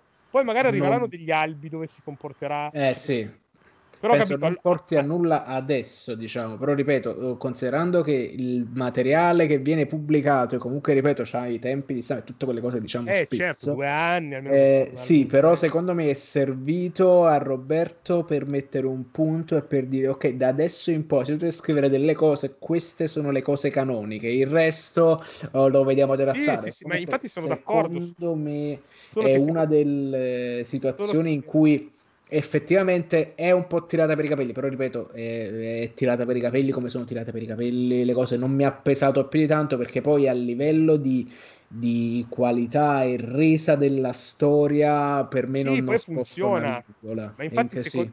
secondo me è, è, proprio quel dettaglio eh, che tra virgolette su cui devi soprassedere, ecco, però poteva essere, cioè, poteva essere gestito in modo diverso, ecco. Cioè il, per, mm io non sono mai troppo per il perché non me l'hai mai detto, perché, boh. È vero che tante cose non si dicono, tipo, magari io vedo Peduzzi, dico Peduzzi, vorrei dirgli tante cose, però gli voglio bene, non gliele dico. No. Però questa era molto importante. Anche perché io non ti posso fare nessuna dedica, non ti faccio niente. se vuoi te li faccio, ma non, non valgono niente. Ma magari, so, magari volevo dirti che ti amavo, ma dato che eh. sei già accompagnato, non voglio rovinare la tua storia. Eh, beh, tu, tu lanciati, poi vediamo cosa Oppure no, volevi dirgli che hai deciso di partecipare ai podcast perché tua sorella una volta ha partecipato a dei podcast, una sorella di cui non abbiamo mai sentito no, parlare. Io non Neanche io. No, no. Sei figlio unico, Marco? No, io ho una sorella. Eh, eh... Guarda un po', guarda un po'. No, in realtà sono figlio unico, però una ah. so- avevo una sorella che ora non c'è più Ah, caspita. No, no, non è vero, è stronzato. Eh, vabbè, però così mi metti in imbarazzo, cioè, ero già eh in sì, fase di condoglianze. Cioè, sì, era in modalità, che... in, subito in modalità Barbara D'Urso. Ah, scusa, non sapevo come l'hai persa. Eh, no, io volevo solo fare una battuta che me la stai rovinando, Peduzzi, continuando a parlare. È una battuta che... cringissima comunque. No, avevo una sorella che non, non, non l'ho potuta fare, avevo una sorella che una volta era rimasta bloccata in una baita no, con la neve e con, mi ha detto con un ragazzo che si era comportato in una maniera molto eh, arrogante, molto... Poi, e lei per placarlo, de... lui la prima cosa che ha trovato in mano è stato un Dylan Dog, mi ha detto. Fra l'altro era i conigli rosa uccidono, quindi è assurda questa... Vabbè, ma tu hai creato tutta questa teasing, tutta questa cacazzata. eh certo, Però, se mi interrompi per forza poi non... Eh no, se no, se no sarebbe stata una bomba, se no la dinamica avrebbe funzionato alla grandissima, eh. Meno male che non ci ascolta Joe Pep, perché Joe Pep ha confessato di non ascoltarci. In realtà potevamo avere Joe Pep stasera. Ah, possiamo ancora, eh, non si sa. Non si sa. Eh, no, non, si, non si sa, potrebbe comparire. Stiamo dando una falsa speranza a chi, chi ci ascolta in differita. A chi vuole un marchio di qualità su eh, praticamente tutti, visto che, non siamo. Sì, no, è vero, è vero. Non siamo in diretta su Twitch. Quindi una falsa speranza a tutti. Eh, ma io ho sempre paura che qualcuno mi ascolti. Eh. No, non ti ascolta che, nessuno, tranquillo. Eh, a parte il coso lì che, che ti tieni legato alla casa, come si chiama? Quello che è l'amico tuo, felice, perché è felice di stare lì tutto il tempo. Vediamo Marco cosa ha detto sul mio ultimo fumetto. e quindi insomma questo dettaglio un pochino mi ha, mi ha, No, e poi c'è un'altra cosa che mi ha... Immaginavo ti avesse turbato proprio il fatto, spoiler, del fatto figlio dell'oscurità. Cioè... Ah! Sì, no, no, quello in realtà mi, mi, mi intriga. Ecco, allora vedi che fai a chi figlio e chi figliastro, Marco. Eh certo. Ci piazza Paola una, una, una, bomba di questa maniera dove potrebbero essere coinvolte divinità Lovecraftiane legate all'ombra, all'oscurità e al male supremo e tu ti metti a fissare su perché Rania non ha detto di aver no. avuto una Dai. È, proprio, è proprio la luna e il dito e poi c'è esatto. anche quest'altra cosa che loro hanno salvato i bambini lì ma chi pensa ai bambini del Burkina Faso Perché, spoiler, loro salvano i bambini rapiti da questi demoni, ma solo nella zona dove Dylan sta, diciamo. E Dylan non è che dice ora dobbiamo andare e anche perché non prende facilmente l'aereo. Esatto, no, però è andato, che, è andato in India in bicicletta una volta. Quindi. e, allora è incredibile, vedi questo fatto della ciclicità del male, di questo perdurare così, è incredibilmente Clive Barker, che, che, per chi non lo sapesse ci sta ascoltando, ma comunque i fan dell'horror lo conoscono come lo scrittore di Hellraiser. Esatto, sì. Ed è, è cioè, è, è molto spesso gli si, si, contende il titolo di sommo maestro dell'orrore con uh, Stephen King. Stephen King è, co- è completamente a un altro livello, ma il modo morboso che ha Cliff Barker di raccontare l'orrore è estremamente peculiare. È proprio lo sviluppo della trama con i suoi risvolti, con. Uh, anche con questa chiusura, di questa non chiusura volendo, questo male che comunque tu non puoi arginarlo, e ripeto, secondo me è, è, è, molto da quelle parti lì e mi è piaciuto veramente tantissimo. E, oh, no, no, infatti quello a me è piaciuto tanto, eh, ripeto, ci sono state quelle due o tre, due o tre cose, ogni, quelle piccole scivolate che mi hanno fatto preferire eh, il color, Ecco, il motivo per cui mm. ho preferito il collo, diciamo. E quindi immagino che se ti metto da come al primo posto il 413, penso ti metti le mani nei capelli, quindi. Ah no, eh, tanto c'è una nota di continuity anche che mi ha, mi ha fatto un po'... Cioè, eh, anche qua andiamo un po' di spoiler comunque sulla, sull'album di cui stiamo parlando. Quello di cui parliamo è il 413 invece, che sì. è totale opera di Carlo Ambrosini, a parte la copertina, sì. che sono sempre di. Le copertine sono sempre strabilianti, quelle di. Eh, per... di Cavenago, di Gigi Cavenago. Di Cavenago. Su quelle non ho mai niente da dire, sembra un po' una banalità a dire, sono sempre stupende, ma è vero, secondo me non, non, non... difficile. Puoi preferirne una o l'altra, ma è difficile che sbagli. Ehm, no, perché l'album di cui parliamo adesso finisce con Dylan in qualche modo eh, fuori, no? in un posto fuori diciamo, da, dalla logica, e Rania che rimane lì da sola a cercarlo. In questo, fu- in questo numero lei dice: Ah, Dylan, eh, non dovrei neanche aiutarti per come mi hai abbandonato in quel museo a Venezia. Questa è, la- è un'altra di quelle cose che io dico, ma non metterlo perché devi mettere sta roba un po' forzata del tipo yeah, mi ricordo del Dylan Dog precedente, hai capito? C'è la continuity, mi ricordo del Dylan Dog pre- pre- un, del mese scorso, ma non serve, anche perché così peggiori la situazione. Se tu non facevi dire niente a Rania, io dicevo ok, fa niente, non so quanto è passato dal Dylan Dog precedente, non so come Dylan è uscito da quella da quella situazione. Magari quella situazione è avvenuta a un altro Dylan, no? per la solita storia degli universi. Poi qua, qua in questo a lei fai dire, eh, mi hai lasciato in quel... Mm, e anche qua lui non dice niente, non si... cioè, boh, lì ti fa domandare, ma quindi cosa è successo poi? Perché questo lo aiuta ancora nonostante lui faccia queste cose? Cioè, eh, perché se... Dylan Dog, cioè, le donne elementi... gli cascano i piedi. perché è teorema praticamente. non si lava. Esatto. No, cioè, metti questi elementi, secondo me, che in realtà fanno perdere punti alle storie invece che, invece che farglieli, farglieli prendere, diciamo. Cioè, questa, questa continuity è sempre un po' sull'orlo del o ce la metti o non ce la metti, ma se ce la metti la devi mettere bene. E quindi la frasetta, hai capito? Eh, il numero prima è avvenuto, eh, me lo ricordo. Perché comunque il numero precedente, spoiler, spoiler, spoiler, finisce con Dylan intrappolato in un quadro. E Rania che nel museo dice, oddio Dylan, sembri tu quello in quel quadro. Poi si volta, Dylan, Dylan, fine della puntata. Perché Dylan Dog finiva così tu potevi sì, dire, cazzo, così, sì. Dylan magari è morto, capito? Cioè un tempo tu potevi dire, Dylan è morto, è rimasto intrappolato in questo quadro per sempre, il mese prossimo c'è ancora, ma chi se ne frega, perché Sclavi era così, no? Qua invece gli fai dire, eh Dylan ti aiuto, però mi hai lasciato in quel museo da sola, eh?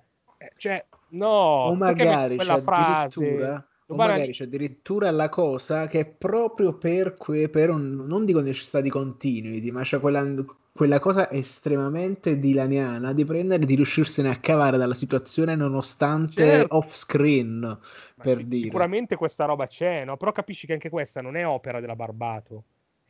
È chiaro che non è opera della Barbato, cioè è semplicemente stato deciso di, di metterla facendo il giusto lavoro che devi fare per far accordare le storie. Però non lo so, secondo me è un personaggio come Dylan, o metti, fai la continuity davvero dei sei albi, che davvero lì erano collegati ed erano fighissimi, eh, o cominciamo Roberto Recchioni a scrivere 12 albi di fila, però a me questi piccoli così attacchi un po' alla belle meglio, bah, non, non piacciono. Eh, non piacciono perché sono un pochino figli di, un, di qualcosa fatto magari un po' più in corsa, non lo so. Io preferirei non ci fossero, cioè togli- lo dico proprio espressamente, toglieteli, è più bello se non ci sono. Se non mi dite, eh, ah, per fortuna che però, mentre, non so, mentre tornavo a casa mi ha telefonato il mio amico e quindi mi ha detto che tu sei, eh, in realtà non, sei- non eri scomparso, ma eri a Venezia, perché, ma no, fai non dirmelo, non dirmelo. È la Allora, banalità del detto. Sì, esatto, esatto. Capisco assolutamente il tuo punto di vista e magari su altre storie, su altri albi, questa cosa mi avrebbe pesato molto di più. Qui meno. Perché qui meno, perché c'è talmente tanta altra roba a cui guardare che mm, non mi ci soffermo oggi. Cioè, perché ripeto, io Sì, cioè, sì, certo, di certo. fronte io- a io- due io numeri clamorosi. Voglio fare due discorsi diversi, no? nel senso che uno è la- il Dylan in sé, no? l'altro è il Dylan collocato nella continua. Mm, ok.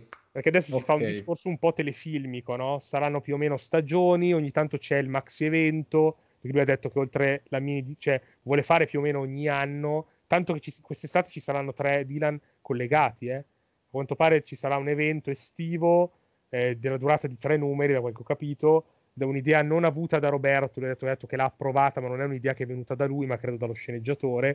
Quindi insomma si punta a fare Marvel style, no? l'evento annuale, eh, magari la- la- l'albo speciale che esce a Lucca. Quindi secondo me se vuoi, se vuoi costruire una cosa del genere o fai spiegoni più complessi, No. eh, piuttosto sì però secondo me, cioè la mezza frasetta, No. Se no viene come il Marvel Cinematic Universe, no? Ma non è mai chiamato, perché non è mai chiamato Carol Danvers? Eh, non ho avuto tempo, ma allora non Mi si è dirlo. scaricato, mi si è scaricato il, Eh, il cercapersone. cioè, Cerca personaggio. Piuttosto E non- poi cioè, devo recuperare la batteria, ma sai com'è Esatto. difficile trovare le batterie di un cercapersone nel 2020? O lei che dice eh, ho avuto da fare, non, non c'è soltanto perché ho avuto da fare. no? Cioè, non- queste mezze frasi, secondo me, sono peggio. Tu non, piuttosto non fare porre il problema ai personaggi. Siamo saltati con un'auto dal quinto piano e la macchina non si è fatta nulla. Se, se tu fai andare avanti la scena, ok. Se un personaggio dice ma come mai le sospensioni non si sono rotte, tu gli fai dire eh, sai com'è, no? Questa macchina qua l'ho fatta fare in un'officina speciale. No, perché poi dopo che officina era, chi è il proprietario? sembra, sembra che la coda di paia e precedi le critiche possibili. Eh, esatto, capito? Cioè, piuttosto non farlo, Mm. capito? Fai... Evita di dire le cose, piuttosto che dire una mezza frase che crea forse più dubbi o più... Meglio nicchiare, quindi. Meglio che- nicchia. Esatto, sì, eh, devi essere un po' omertoso su questa... No, allora è un ragionamento che ci sta, e secondo me è giusto che tu lo faccia. Io invece che sono più uno dei che, cioè, mo ci vuole, non è che, cioè, per come sono diventato nel corso degli anni, e, um, cioè, non le guardo più tanto queste cose, nel senso che ci No, ti sono, capisco, non ti ci capisco. sono, non ci sono, in fin dei conti, Capito? per Ti, ti capisce ma ti disapprova. eh, te. Esatto, mi capisce mi disappro- È meglio perché se No, mi approvasse potrei sempre andare nella sua fiera di una piazzetta sentito grande male il microfono, sta detto, fiera. non ho Esatto. detto ti capisco, eh, se hai sentito male, ho detto ti schifo. Co- co- no, comunque, per chiudere questa roba, eh, io davvero sono per i due poli. eh. O non dici niente o mi fai lo spiegone di X-Files col tipo che si siede sulla sedia e ti spiega tutto. Cioè, Però sai quelle robe un aspetta, po' che grande, punta- che grande puntata di X-Files era l'ultima, quella col processone dove metti in fila tutto. Sì, io quelle robe lì ci vado matto. Cioè, a me quando i manga, anche se poi sono spiegazioni orrende, Quando alla fine di Naruto Kaguya ti dice allora perché io ero controlla- controllavo Tizio e controllava Kaio, poi lui ha voluto perché io ho fatto. E dici ma che cosa stai dicendo? Però ho capito, la wiki è compilata, capito, su, su Hack. Il piano di Aizen di Blish. Capito? Tu, c'è, c'è, tutto. Almeno, almeno la, tu dici, l'autore questa roba ce l'aveva in testa. Qua dici, ma ce l'aveva? Non ce l'aveva? No, vedo, oh. vedo Peduzzi a un certo punto ha fatto proprio... Allora, no, io dovete sapere che, che sto, ho comprato una Varier e non ho ancora abituato alla postura, quindi mi sono certo. qua che mi abbarbico sulla sedia. Ho capito poi che era una sedia, ho detto postura. Era una cosa stranissima, praticamente, ho comprato quella roba tipo quelle trappole per gambe svedesi, quindi. Sì, esatto.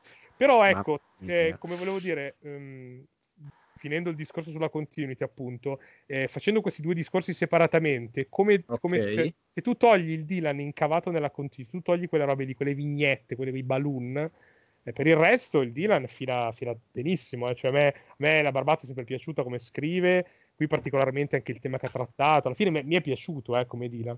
Però cerco di ragionarne in, questo, in quest'ottica di continuity perché è quello che ci è stato venduto. Cioè, oh ragazzi, da d'ora in poi Dylan avrà la continuity, eh. gli albi saranno godibili a sé stanti, però, però eh, non lo so. Ok, mi piace tantissimo questo fatto che riusciamo a fare esattamente entrambe le campane, però comunque di qualità, sai, non è che adesso vai là sotto casa di Recchioni e lo inviti alla tua fiera del fumetto. no, perché, no, anzi. Anche perché, anche perché povero Recchioni si, cioè, già, si è anche fatto male. Che attenzione, non si sa chi è stato, potrebbe essere. esatto! Ah, per via esatto. della curatela. Eh no, perché non cerco di ammazzarlo, scusa, se poi deve... Eh no, cerchi soltanto di oh, oh, limitargli la immobilizzarlo. Ma non è vero, Roberto, è, è, è, pro, è proprio misery. esatto, esatto, proprio misery. E lui l'ha raccontata su... così. Dato che è qua sul letto, Roberto, diglielo che... che stai bene, di quanto ti vuole... No, diciamo la verità, le corde si erano allentate e lui nello scappare è caduto, ma non sono stato io a farlo cadere. Ragazzi, fosse, non andiamo, andiamo avanti, usciamo da questa, da questa spirale dilaniata. I padroni del nulla, il Dylan precedente, del... che esatto. mi è piaciuto di più a livello di immersione nella continuity in quanto ambientato prima di questo. No, che, eh, di che Dylan Dog stiamo parlando adesso, ragazzi? Del 413. Ok, perfetto. No, allora, allora siamo ancora sul di 413. No, no, sì, sì, è que... perché non abbiamo detto né il titolo né niente, avevo fatto solo una... No, non importa, non importa, era per, non, eh, per dare una bussola ai nostri ascoltatori. Ah, certo, certo, no, perché tutte quelle cose sono nel Dylan Dog dopo, cioè, sì. di cui però abbiamo voluto parlare prima, capito? Certo, certo. perché abbiamo messo in ordine di quanto sono piaciuti a me. Ah, esatto, ho iniziato a fare queste cose nel, nel, nell'ordine della sua scaletta. Quindi... Esatto. Ma questa confusione... Eh, però, però, non rap- però, non ho rapito nessuno. Questa confusione ci riporta un po' ai padroni del nulla, no? Che io l'ho trovato un albo splendido. Allora, artisticamente splendido. Io trovo che Ambrosina abbia un tratto incredibile, come estremamente espressionista. Ho notato che c'è un sacco di gente su internet si è lamentata di come è stato rappresentato Dylan. Invece, non si sono resi conti che proprio quei tagli sul volto, quei segni e sono proprio ad ammiccare la presenza di una maschera sul volto di Dylan che lo avvicina appunto ai padroni del nulla, che è il Pulcinella rappresentato da Tiepolo in questo caso, perché il rimando culturale è esattamente quello per dichiarazione dell'autore. E tutta questa, diciamo, questa co- profonda cosmologia di personaggi che si aggirano in questo, in quasi in questo spazio sospeso dell'autogrill che praticamente ricorda il Pizza Hut e quindi ricorda il Vesuvio e l'ho trovato sì. coltissimo delicatissimo nello svolgimento della trama, nelle cose con anche inaspettatamente un momento action veramente mm, che incredibile puntato così e, ripeto, a me anche con questo delicatissimo detto, non detto, con, questo, con questa prosa e questi balloon uh, eh, sofisticati nel raccontare la vicenda, a me è piaciuto tantissimo, non peraltro per le suggestioni che mi ha ispirato. Incre- cioè, ha dei disegni incredibili, veramente incredibili. Anche il finale mi è piaciuto tanto e mi ha ricordato per certi versi il Na- Napoli velata di Ozpetek con uh, il protagonista oh. che a un certo punto sparisce. Poi vabbè, quando disegna architetture Ambrosini a me fa impazzire perché cioè, c'è la struttura della, della, prospettiva messa a nudo che diventa invece una cosa da nascondere, una cosa che viene messa in luce ed è incredibile perché mi piacerebbe tantissimo disegnare così, detto proprio oggettivamente, sono tipo linee sulla... Mi ricordo, mi ricordo il, il, quando ti eri innamorato in, uh, dell'Ambrosini di, del, dello speciale. speciale. Sì, ma è stupendo proprio. Stup- stupendo, stupendo, stupendo. Allora, io devo dire che mi è piaciuto tanto a livello di disegni, non sempre però.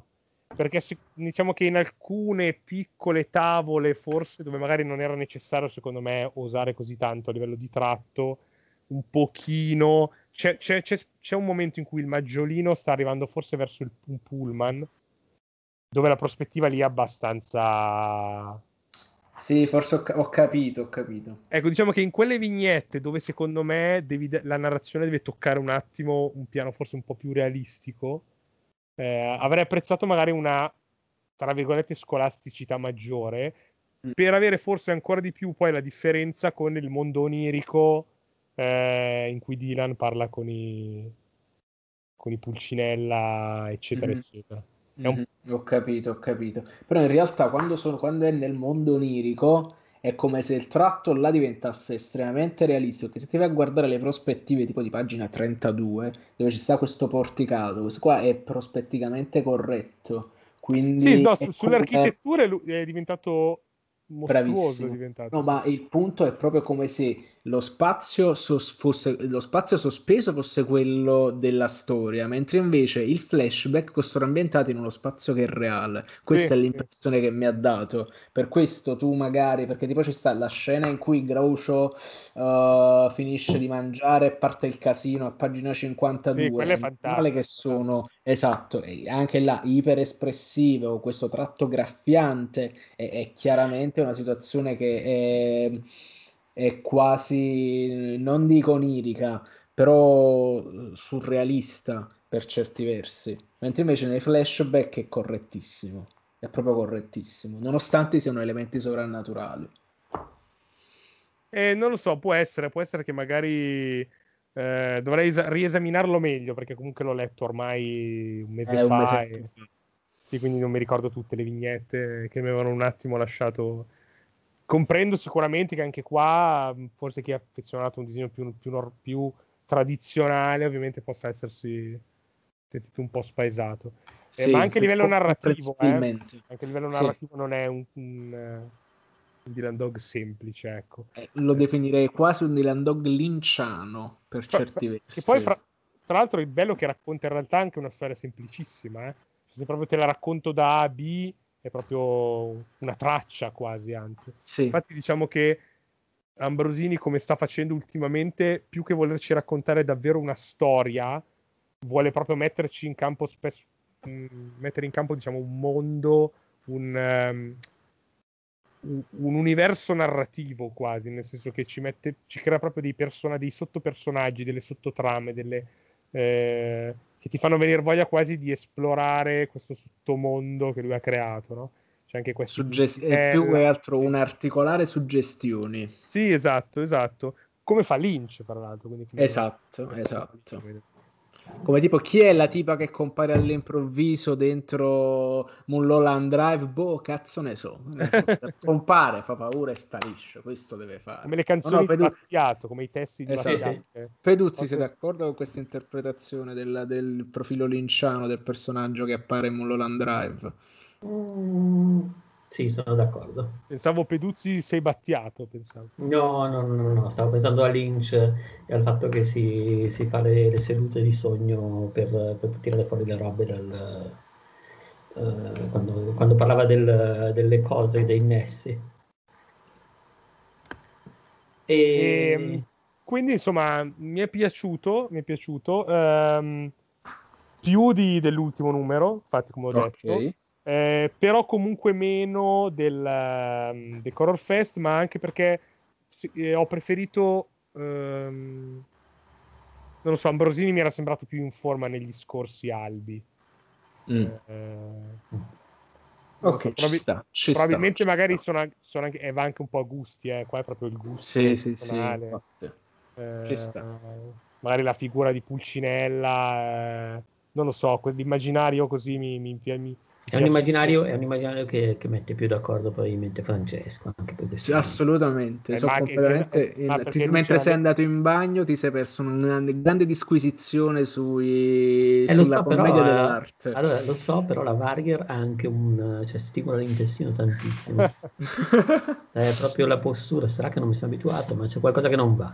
Lo scorso Proprio- Ambrosini era quello del film ritrovato, del Peplum, quello mi era piaciuto tantissimo. Lo Quello- scorso Ambrosini non era quello là della...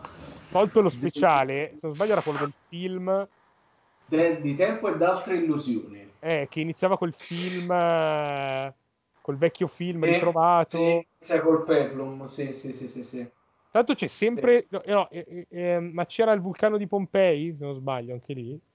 Uh, ora No. Pompei, no, perché tipo è su un'isola, era tipo l'isola di Lipari, 500 Ok. a.C., la residenza del re Tomonte. Ok, ok. No, volevo capire se c'era ancora questa, questo- questa ricerca continua. Questa mediterraneità. mediterraneità. Ehm, ecco, quello mi era piaciuto molto, mi ricordo. Quindi ora non è che ci debbano fare i confronti, ecco, però l'ho trovato un, un Ambrosini un po' più debole. Io questo l'ho trovato invece più vicino proprio all'Ambrosini del- dei tratti dello speciale. Comunque, dato che comunque abbiamo sviscerato per penso un'oretta, tutti Un'ora, dialogo- allora, un'ora, cioè, un'ora, un'ora e dieci. Sì. Tutto- Sì, però ci abbiamo infilato dentro- oltre e lascerei la parola. No, la Ah, colpa è tua, Peduzzi, che col tuo aneddoto sulla baita. Sì, cioè- no, no, ma sicuramente l'ho Eh, tirata troppo in quello è- eh. Perché tu che sequestri le persone, Marco, più aneddoto di questo che, che forse gli amici della polizia postale non è che verranno tenuti Infatti, a sapere. anche sequestrato gli ascoltatori per Dovrò inviargli dei soldi in busta mh, con, con monete. Ragazzi, lasciamo la parola però adesso al, eh, come si dice, al povero Luca. Che abbiamo sequestrato. eh, che ha ascoltato con serenità sotto sequestro. Aiuto! E voleva parlare di Mr. Punch, giusto? Anche Ah, lui. No, su questo faccio una brevissima, perché me- nel momento in cui ne avete parlato mi è venuto in mente... Cioè, un'ora fa non sarebbe stato così breve, adesso è. Se- eh, sì, eh,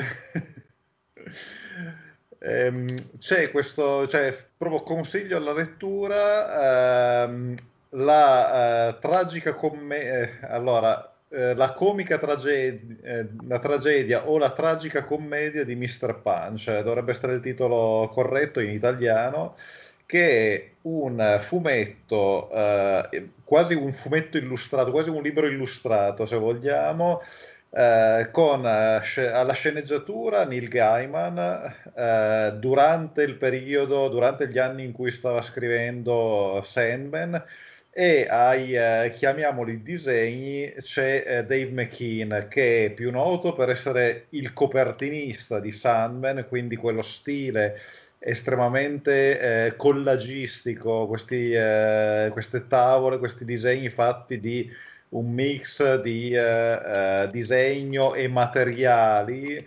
Eh, tutto il fumetto è ehm, realizzato quindi con eh, fumetto che si intreccia appunto a collage, a illustrazioni.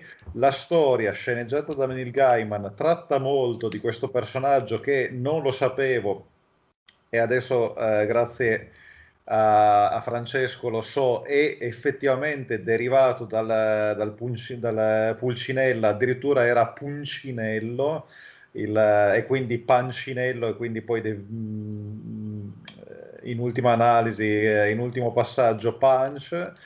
Eh, che compare quanto sembra nelle scene inglesi. Sto, eh, sono andato sfacciatamente a controllare Wikipedia, non è mentre voi parlavate, cioè tanto un'ora e dieci, cioè, ci potevo anche scrivere una tesi mentre c'ero. Ehm, eh, del 1660 compare in Inghilterra, almeno si ha una testimonianza scritta di queste, questo teatro dei burattini. Non, il Mr. Punch non, non sarà mai eh, invece teatro eh, recitato. Uh, Neil Gaiman e Dave McKean uh, organizzano, mettono insieme questa storia che io mi sento proprio di consigliare come lettura perché è molto bella per come racconta la, la, la storia del personaggio e quel, di quella che è stata una sua, um, un suo arco narrativo uh, di quelli che ha avuto più successo nel, nei secoli in Inghilterra, del mestiere dei burattinai, dei pupari, eh, chiamiamoli così, inglesi fino alla loro scomparsa a poco dopo, diciamo così, la seconda, la seconda guerra mondiale, quando ormai eh, cinema e televisione, un po' come da noi, li hanno eh, cancellati eh, di fatto e ci infila dentro anche una storia familiare eh, di, di, eh, anche di, se vogliamo, di, di abusi e, e, tradimenti, diciamo così, e eh, persone fisiche probabilmente non, eh,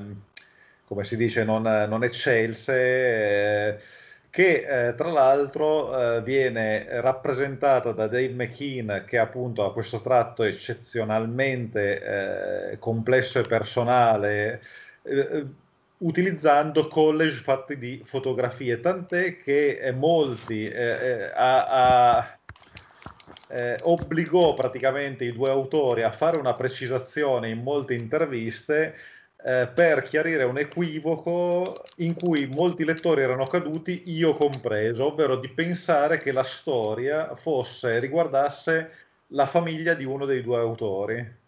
Loro dicono: no, no, le foto dei McKean arrivano a dire: no, guardate, non vi fate dei, dei viaggi. Luca Cerutti, eh, non ti fare dei viaggi eh, non è la storia della mia famiglia, le foto le ho utilizzate solo perché mi piaceva dare quell'effetto di eh, giornalistico, fotoromanzistico, diciamo così, e il fatto che la storia sembri così reale è perché Neil Gaiman è proprio bravo, eh, non, non, non, per altro. Quindi eh, qua eh, mi sento di dare, mh, di integrare, diciamo così, l'intervento di di Francesco e Marco eh, con un altro ulteriore consiglio alla lettura, così quadriamo un po' il, il cerchio. Mm, e questo è, que- è, il mio intervento estemporaneo, quindi per di più adesso c'è pure l'intervento che invece avevo messo in scaletta, per cui anche oggi mi sa che andiamo oltre le due ore e, e, e manteniamo, diciamo così, i nostri eh, il nostro I standard. alti standard che i nostri fan amano e di cui non possono fare a meno. Sì, perché evidentemente sono tutti legati al letto di Marco, perché sennò avranno una vita, un qualcosa da assolutamente, fare. Assolutamente, assolutamente. Non gli permetto di... di fare altro che non sia ascoltare Outcast. Allora, e, e, che è, e, e, di pagarlo su Patreon perché insomma esatto. se ascolti paghi cazzo cioè, esatto. non è che stiamo qua a pettinare bambole non è che cioè, eh, Jopep non ci ascolta, ma eh, batte cassa quindi. Esatto. Comunque, no, eh, visto che appunto mh, eh, Shockdom ci aveva inviato eh, in anteprima, inviato ad Outcast eh, Vibe, eh, che si propone di, di, essere un'altra rivista manga. L'altra volta voi avevate parlato, io non avevo fatto in tempo a, a leggerlo eh, avevate parlato della loro proposta, diciamo così, più umoristica, curata da CEO. Eh, questa è una proposta più sul lato eh, propriamente manga, più o meno shonen, eh, di ispirazione più o meno appunto direttamente giapponese. Uh, mi trovo, uh, cioè l'ho letta, ci ho pensato, ho detto ma che, faccia, che faccio, ne parlo, non ne parlo, alla fine ho deciso, vabbè, ne parliamo anche se potrebbe anche non, non, significare nulla, eh, non penso che gli autori cambieranno ehm, la loro convinzione solo perché un critico, diciamo così, ne parla. No, anche... Ma poi ragazzi mi basta non mandare, non segnalare ai PR questo podcast quando parliamo male di qualcosa, le fa. Cioè, eh, ma nel mondo dell'internet... È... Tutto resta, tutto, tutto, tutto, tutto resta tutto... No, non voglio essere, cioè, mh, purtroppo c'è eh, in, in, Vibe eh, c'è un'affermazione che è anche un po' un equivoco di fondo. Nell'editoriale chiaramente molto entusiastico viene detto il manga italiano può eh, competere alla pari ormai con il manga giapponese. E sono convinto che lo possa fare e che lo faccia, che in alcuni casi lo ha fatto, perché come ho detto mi sono passato tutti i Lucca Comics a cui sono andato, mi sono sempre passato tutta l'area autoproduzioni e ho trovato e in alcuni casi ho anche recensito, eh, fin dai tempi di, di, di eh, Raigel, eh, Tinebra, tutte le, le, prime opere di Elena De Grimani. Ehm, ho cercato di seguire appunto la scena del manga italiano che è vecchia ormai di almeno 20 anni, facciamo quasi 30. Um, non penso che Vibe eh, sia il caso in esame, nel senso che purtroppo in Vibe ho visto eh, degli errori eh, che continuano a essere fatti e che rendono eh, il, quello che viene prodotto un'imitazione del manga e non un manga. Ci sono vari errori che, che, che, che mi sento di, di eh, da, da, da, critico e quindi da chi uno non sa fare, due non sa insegnare e quindi cosa fa? Critica. Eh, devo comunque stigmatizzare, cioè innanzitutto, eh, prima cosa, eh, basta con il world setting. Non eh, se fate un mondo fantasy, gentilmente non mi spiegate la storia del mondo fantasy. Avete 12 pagine mm, scarse per eh, convincermi a seguire il vostro fumetto, eccetera. Parla- fatemi agire i protagonisti. Eh, siamo nel 2021, santo cielo, tutti ormai hanno giocato almeno a 20 giochi di ruolo, hanno letto almeno Harry Potter, lo sappiamo come funzionano i mondi fantasy in generale, sappiamo che ci sono, eh, c'è il fondatore del bene, c'è il fondatore del male, c'è la razza che è stata eh, eliminata dalle altre, ma in realtà probabilmente non è stata completamente estinta, lo sappiamo lo scopriremo nel corso del manga. Non... Que- quella però è un po' colpa del genere fantasy, anche secondo me, che deve iniziare sempre con un tempo c'era il fuoco, poi arrivarono i giganti. Poi sì, è venuta c- grandiosa la voce. Di... Dopo 50 di... anni l'abbiamo capito. Cacchio. Comunque, in realtà, la storia di Marco non mi stava dispiacendo, mi stava tirando dentro. cioè... Infatti, la Disney cosa ha fatto con Hercules? No? Ha fatto il musical, no? Noi siamo le muse, cioè quando deve raccontarti quel pippone che è obbligatorio, perlomeno ha fatto il musical all'inizio. Sì, oppure mettimela così, ma, fa, ma in realtà veramente, cioè, non c'è più, io penso che è da Record of Lodoswar, che cioè, è di 30 anni fa, che non c'è più un, un, fantasy che ti fa l'introduzione, un, un anime o un manga che ti fa l'introduzione, perché lo dobbiamo fare noi? Perché te lo deve fare, ma tra l'altro sono tutti giovani questi ragazzi, certo. cioè, sono nati dopo Record of Lodoswar, ma ragazzi, ma cioè, li, li avrete letti i manga vostri contemporanei? L'avete trovato uno che vi fa l'introduzione e c'era la razza che è stata sterminata? Dai, altra, altra cosa che... Mh, mm, eh, che, che, che, mi sento di stigmatizzare, quindi que- non farò i nomi dei manga, eh, poi eh, leggetevi Vibe e eh, comunque spendeteli sti soldi anche per fumetti che, no- che noi magari eh, no- di noi, cui non siamo entusiasti, fatevi il vostro gusto, amici ascoltatori. Poi dite Cerutti non capisce un cavolo. E, ricondiv- e, ricondivideteci quando lo fate, così a noi va bene comunque. esatto.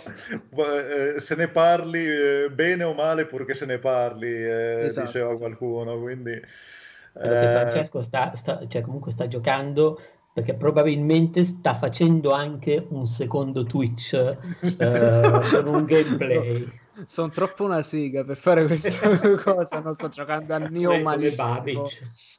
No, non esageriamo. Ormai è preso. Comunque, vai, altre vai, cose comunque. che veramente, eh, per favore, eh, non, rit- cioè, non, mi copiate la Takashi eh, dopo, post miliardaria, post eh, secondo miliardo guadagnato. Gli sfondi, gentilmente curatemeli. Lo so che è più difficile in Italia perché non hai i retini, non hai eh, tutte quelle cose, tutti quei bei regaloni che i eh, mangaka eh, hanno con i retini, con gli interi palazzi, eccetera. Ma cioè, disegnatemeli gli sfondi, perché... No, è vero, se, eh, se no, sono d'accordo. Cioè, cioè, il campo bianco, non mi importa quanto è figa l'azione, eh, dopo, inter- cioè, dopo, quattro pagine di campo bianco eh, io mi perdo e non, eh, non ho più rispetto per, per, l'opera, che tra l'altro è una di quelle che a livello di ritmo eh, funziona abbastanza bene. L'unico altro errore che fa, e quindi andiamo all'ennesima punta al cazzo che voglio fare, è eh, che i personaggi, eh, cioè non mi sprecare una tavola a farmi vedere il personaggio convinto che cerca di autoconvincersi che quello che sta succedendo è un sogno e che si dà il pizzicotto perché in realtà non cioè questa è una cosa che si è inventato uno nel corso dei, eh, dei secoli e che tutti riproduciamo anche se in realtà non è vero perché quando tu sei un sogno sei convinto che quella sia la realtà non ti poni il problema se ti vuoi svegliare ti svegli, ma non ti dai il pizzicotto nel sogno, tu lo senti il dolore. Io mi ricordo è quando, io eh, sento ma... i gusti e sento il dolore nei sogni. Quindi ma non lo sapeva il personaggio in quel momento. Eh, eh, sì, sì, ho capito, però capisci, non, no, ecco, eh, il succo, perché mi sto concentrando su questo? Non mi usare la banalità, eh, di certo. nuovo, come non, mi, come, come non, mi, devi usare l'introduzione del mondo fantasy, perché è vecchia di 30 eh, anni, non mi usare la banalità del pizzicotto per dire che il personaggio è incredulo. Lo capisco che è incredulo, non... Cioè, abbiate fiducia nei vostri eh, lettori eh, mangaka italiani perché i mangaka giapponesi ormai ce l'hanno. Cioè, i mangaka giapponesi si permettono di dare per scontate tantissime cose e presentarti il personaggio. Si concentrano su cosa? Sul personaggio. Concentratevi sui vostri personaggi, non state a perdere tempo a eh, eh, avere il dubbio che il, perso- che il, lettore non capisca. Lo capisco, non vi preoccupate. Mm quindi questa ok, terzo, quindi questo era il terzo motivo di, eh, di, di, di eh, tristezza. Um, poi altra Inso- cosa... Insoddisfazione. Insoddisfazione. Eh, ultimissima cosa, penso, mi pare di sì, alla fine non era poi tanto. Um, se siamo... Eh, cioè, la, l'ambientazione, come devi curare gli sfondi eh, curami l'ambientazione quando fai un manga, anche, mm, eh, anche per poco. Eh, cosa voglio dire con questo? Ci deve essere qualcosa che mi ancori al mondo che mi stai descrivendo. Eh, di vibe, eh, l'ultimo, eh, l'ultimo racconto, che è quello che mi è piaciuto di più, ci riesce perché fa due cose. Uno, ambienta la cosa in Francia e in Italia. Poi al di là del fatto che mette praticamente un, uno screenshot di Firenze per... Eh, ok, eh, però cerca di eh, radicarsi a una realtà, cosa che tra l'altro i giapponesi, fan, eh, l'abbiamo detto, l'abbiamo citato, fanno tantissimo utilizzando la scuola giapponese, utilizzando la, la, la mm, eh, qualcosa che loro conoscono benissimo e si spende tantissimo anche un lettore, come abbiamo sperimentato sulla nostra spe- pelle. Abbiamo perso Peruzzi e provo cascato a terra. Sei... No, volevo farvi sei... vedere perché ho cambiato setting e c'è di qua la mia gatta, volevo mostrarle webcam, ma appena ho avvicinato la webcam è, è sghettata via. Okay. Vabbè, anche Peduzzi ha le visioni da... Infatti prima non so se nella chat ho scritto salotto perché mi stavo spostando, infatti ah, non ho più la stessa illuminazione meravigliosa di prima. Cioè, mh, mm, la, la, la, l'importanza di avere qualcosa che, mh, mm, a cui il lettore si può ancorare, eh, che, che, che, che, sia il mondo fantasy, che sia il Giappone, che sia l'Italia, quello è fondamentale, cioè devi dare qualcosa che a cui il lettore si possa ancorare come scenario. Eh, questo fumetto che è quello che mi è piaciuto di più dei eh, cinque, mi pare che ci sono, eh, e nonostante sia quello che ha il tratto di disegno eh, forse più, mh, non direi banale, però più normale, meno mangoso, eh, meno è perché innanzitutto si, è, si ancora a qualcosa su, su, cui anch'io mi posso ancorare e poi lo usa anche per, tra virgolette, è un racconto di zombie e l'autore si permette anche di fare eh, quello che è il classico di un racconto di zombie, cioè ci mette la metafora. gli zombie come metafora. In questo caso, dal momento che gli zombie sono tutti relegati in Italia e che la barriera, la zona, mm, eh, diciamo così, la zona rossa di accesso alla mm, terra degli zombie viene chiamata Zara X, cioè Zara, eh, zona di Trieste, eccetera, è fin troppo evidente, amico autore, e t'apprezzo per questo, qual è la metafora, quali sono gli zombie che vogliono arrivare in Europa e che hai fermato dietro un, un muro. Ho capito la metafora e apprezzo che l'hai fatta, perché mi, cioè non, oltre, non per il valore anche politico che ci do, che comunque sono contento, che, ma per il fatto che mi hai dato qualcosa in cui mi posso radicare, che non è necessariamente il pippone politico, eccetera ma qualcosa a cui mi posso radicare. Se i giapponesi usano il liceo o usano eh, il conflitto tra ragazzi eh, in Battle Royale con gli adulti che eh, inscenano il tutto come metafora degli adulti stronzi che eh, mandano, vedono i giovani come carne da macello, eccetera. Ma ci sarà un motivo, e ci sarà un motivo per cui è efficace usiamolo anche noi, radichiamo le cose. Abbiamo, cioè, io, io trovo inconcepibile e, e, espando un pochettino il pippone che il più bel fumetto su Cesare Borgia l'abbia fatto un giapponese. Io trovo delirante che delle terme romane in maniera de- divertente ne parli un giapponese. Perché cacchio non abbiamo fatto noi dei fumetti eh, così? Qual è il nostro problema? Cosa, cosa abbiamo che, che, ci impedisce di usare? Abbiamo, abbiamo, Cagliostro, abbiamo tutto il Rinascimento, un fumetto action, cioè no, uno, N fumetti action mi, mi, mi eh, presentano il Rinascimento come mm, culla di supereroi. C'era Pilgrim Jagger, eh, un fumetto di Toho Bukata, che è un autore che parte e poi non finisce mai un cacchio di niente, fa cinque volumi e poi eh, evidentemente si stufa o si stufa l'editore, non so cosa succeda, lui perde sempre un contesto storico italiano o mh, europeo, francese, eccetera, ci mette i superpoteri perché tu hai Michelangelo con, eh, che è palestrato con i superpoteri. Che meraviglia! Eh, eh, Giovanni dalle bande nere che è meno palestrato di Michelangelo nonostante fosse un mercenario e ha i superpoteri.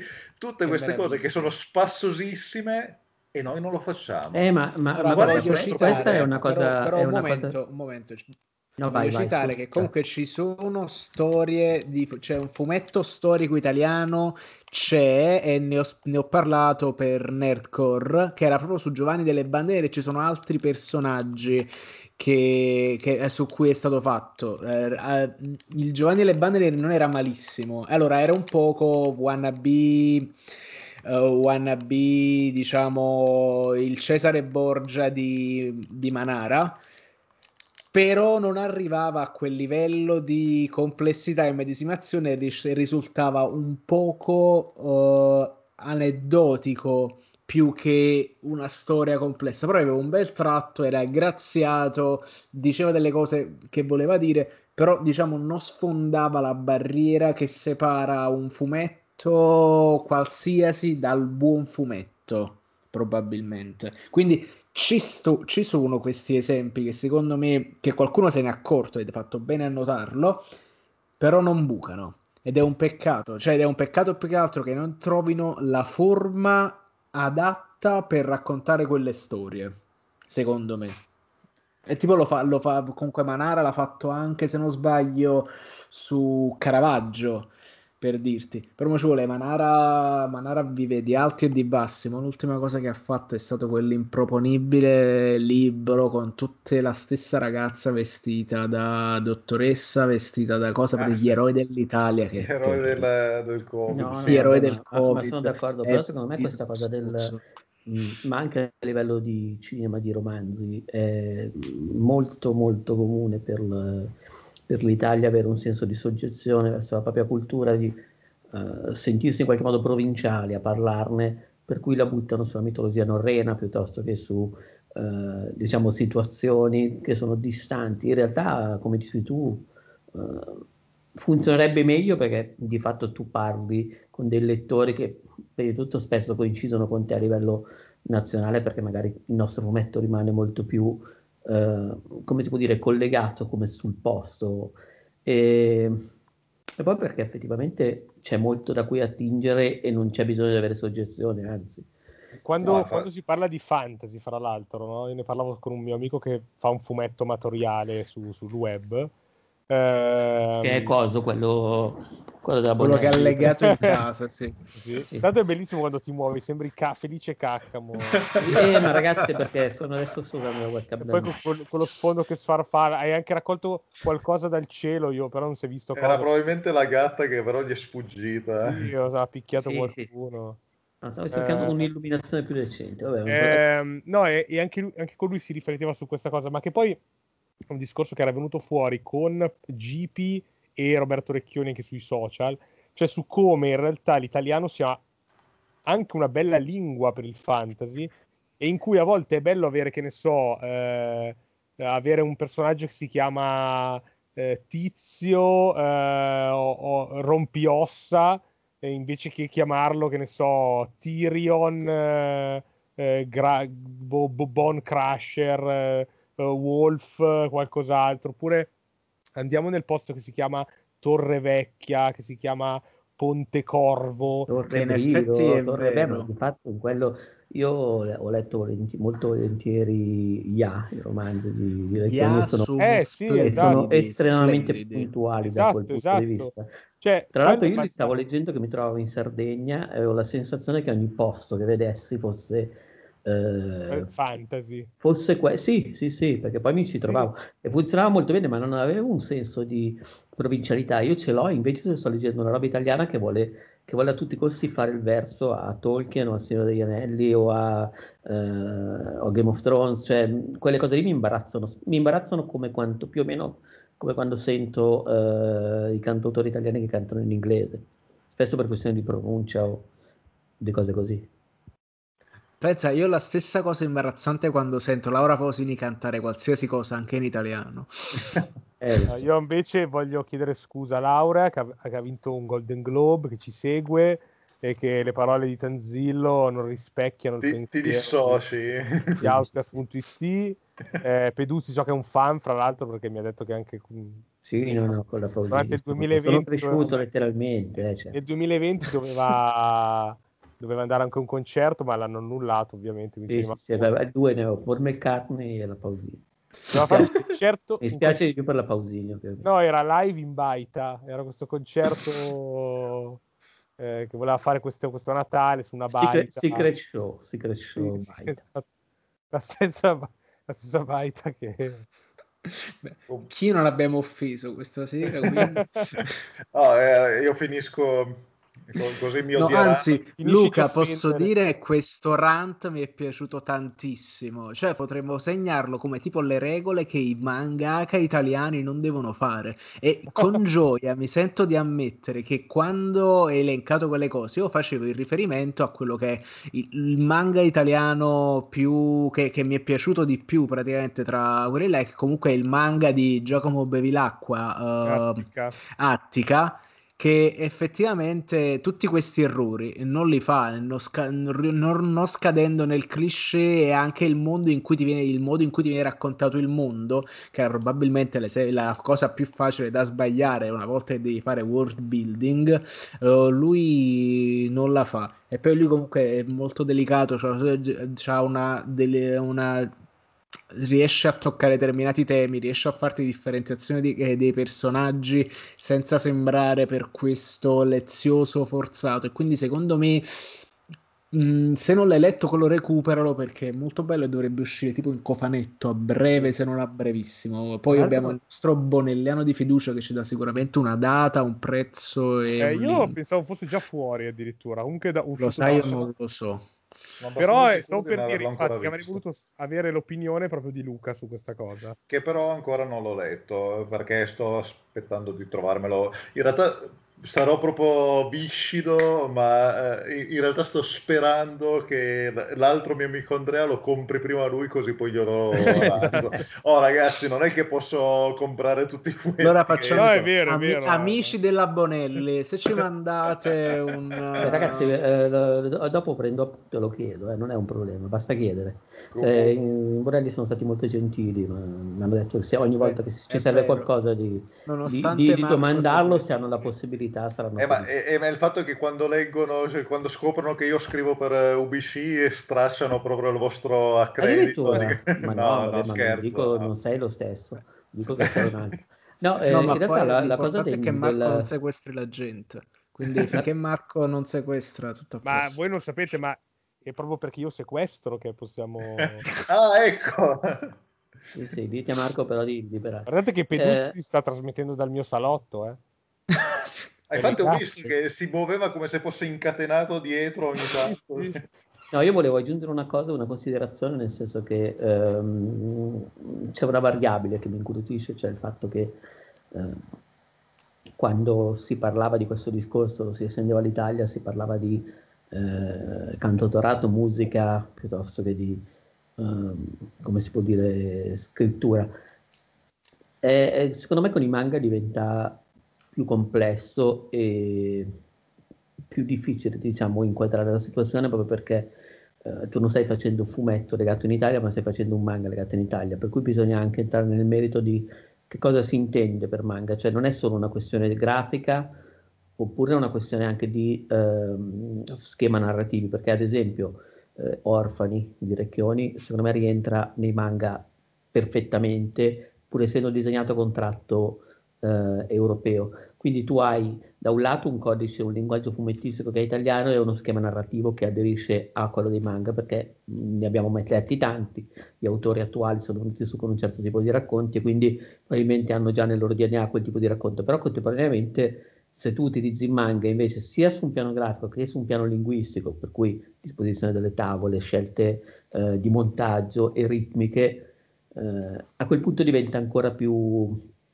forse a quel punto diventa difficile utilizzare uno schema, una cosa che, e poi farla con un perc- ambientarla in un percorso italiano, per quanto sarebbe divertente trovare il punto di equilibrio. Secondo, secondo me, eh, rispetto ad altre, ad altre narrazioni che sono un po' più generali, quella del manga che eh, di fatto nasce in un contesto ben, ben, preciso e che noi rimediamo in un altro modo, rende le cose un po' più non impossibili da fare, cioè non dico che non accetto le tue critiche perché secondo me sono sensate e anzi le condivido, però rendono la cosa un po' più spigolosa. Ah, sì, sì, sicuramente.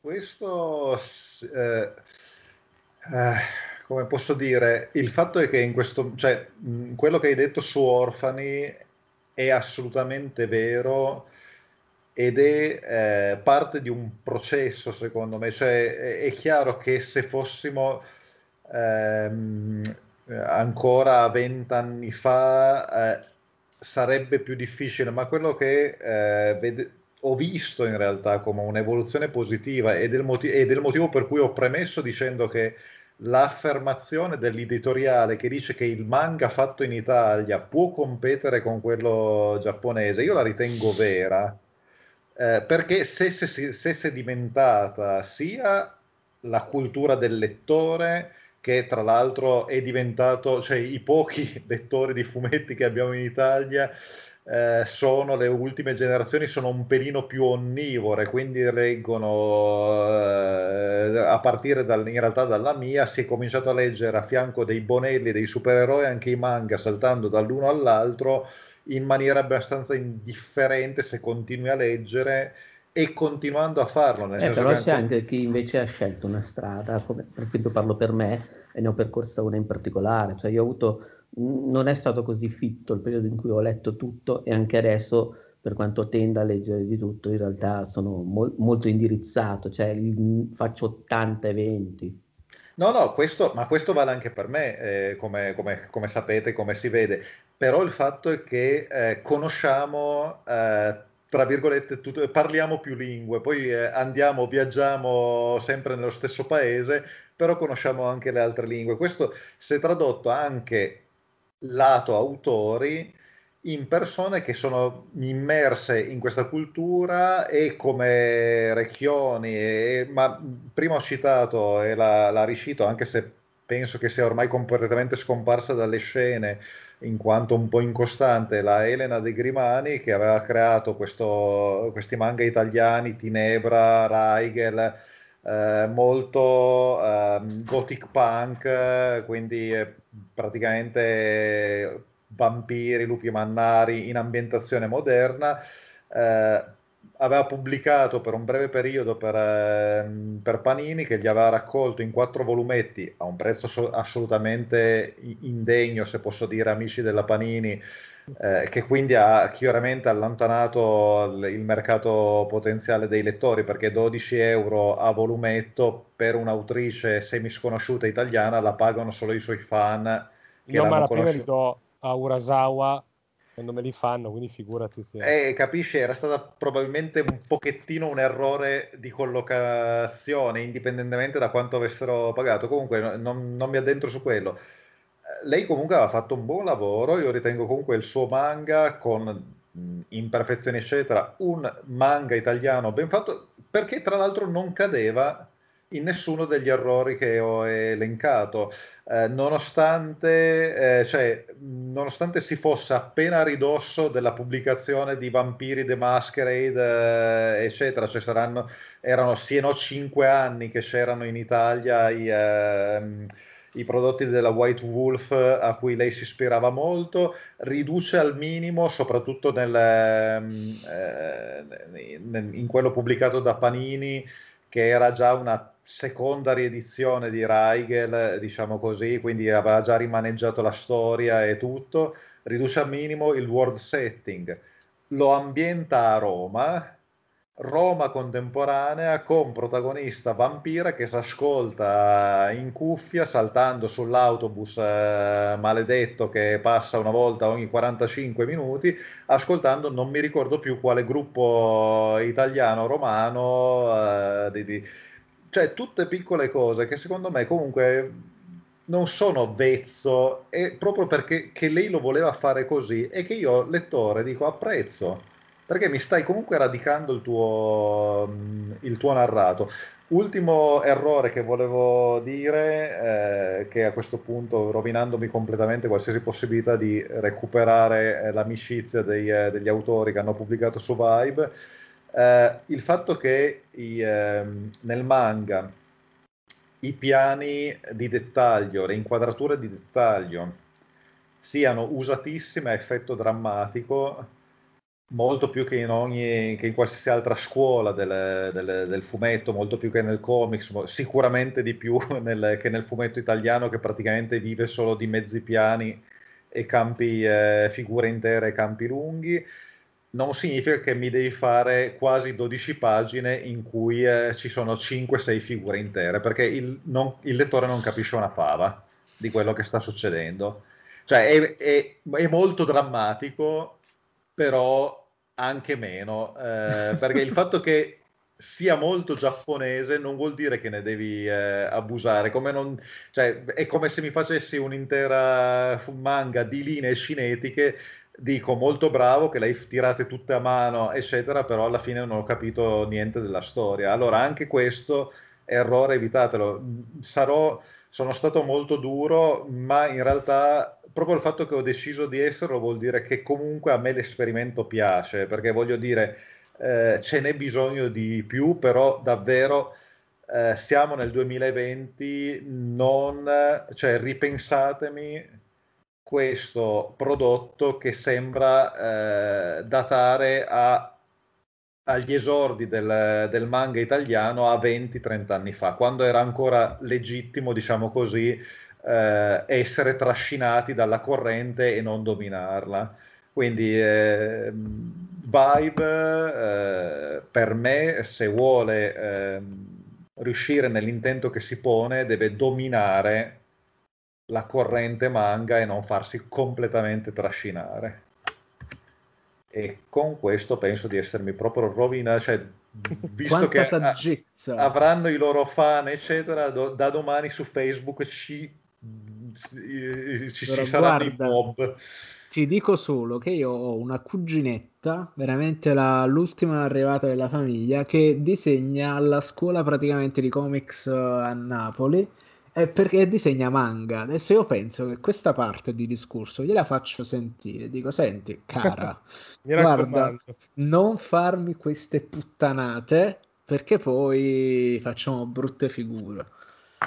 Quindi, detto, secondo me, detto, questa, questa vena così dura che ti è uscita, Luca, onestamente mette in proporzione tutte le cose che hai detto anche nelle altre cose, che vuol dire che tu cioè eh, dai un valore a quello che leggi, a quello che vedi in una maniera incredibile. Per parlare bene di cose vuol dire che i tuoi standard sono incredibilmente alti ed è qui hai motivato tutti quelli che sono i tuoi tecnicismi, le tue cose che a me sono piaciuti tantissimo, perché solitamente sono io quello che parla male delle cose.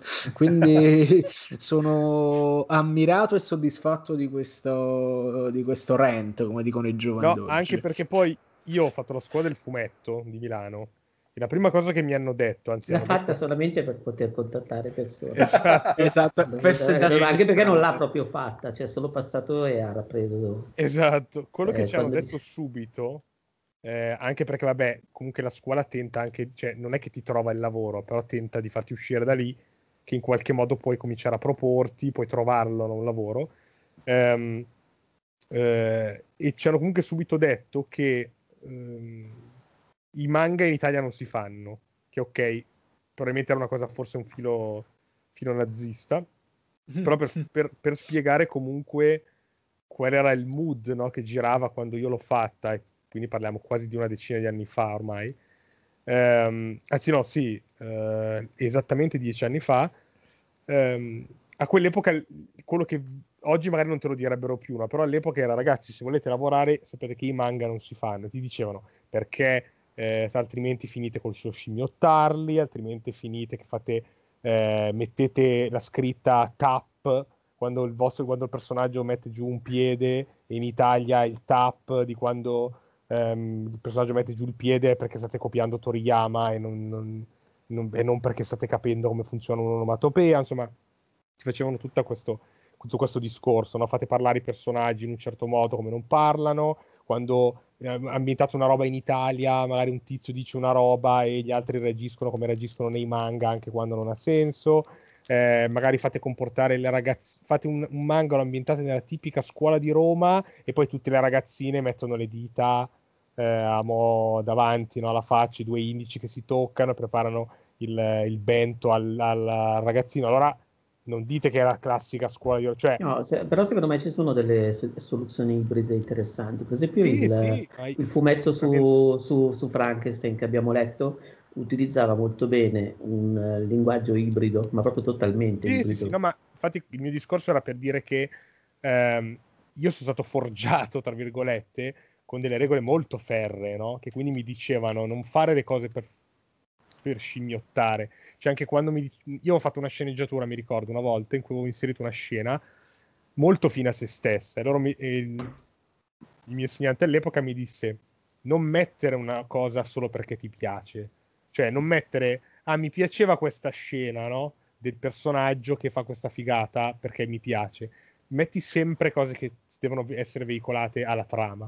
E poi mi diceva, lo so che poi dopo tu leggi dei manga o, dei, o delle storie americane fatte da gente famosissima che magari ci infila un sacco di roba solo perché gli piace. Però spesso quella gente lì lo fa perché ormai appunto ha raggiunto perché già... se lo può permettere. No, sì, perché ha già fatto il, primo miliardo come la Takahashi e quindi dici io gli sfondi non li faccio più perché tanto il manga me lo comprate.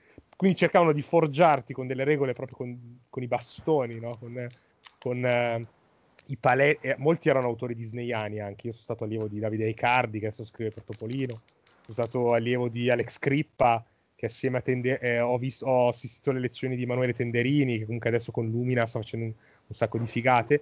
Eh, e Davide Rigamonti è stato il mio insegnante. E gente che scrive per Topolino scrive con dei paletti, che sono son dei pali in culo, non sono dei paletti.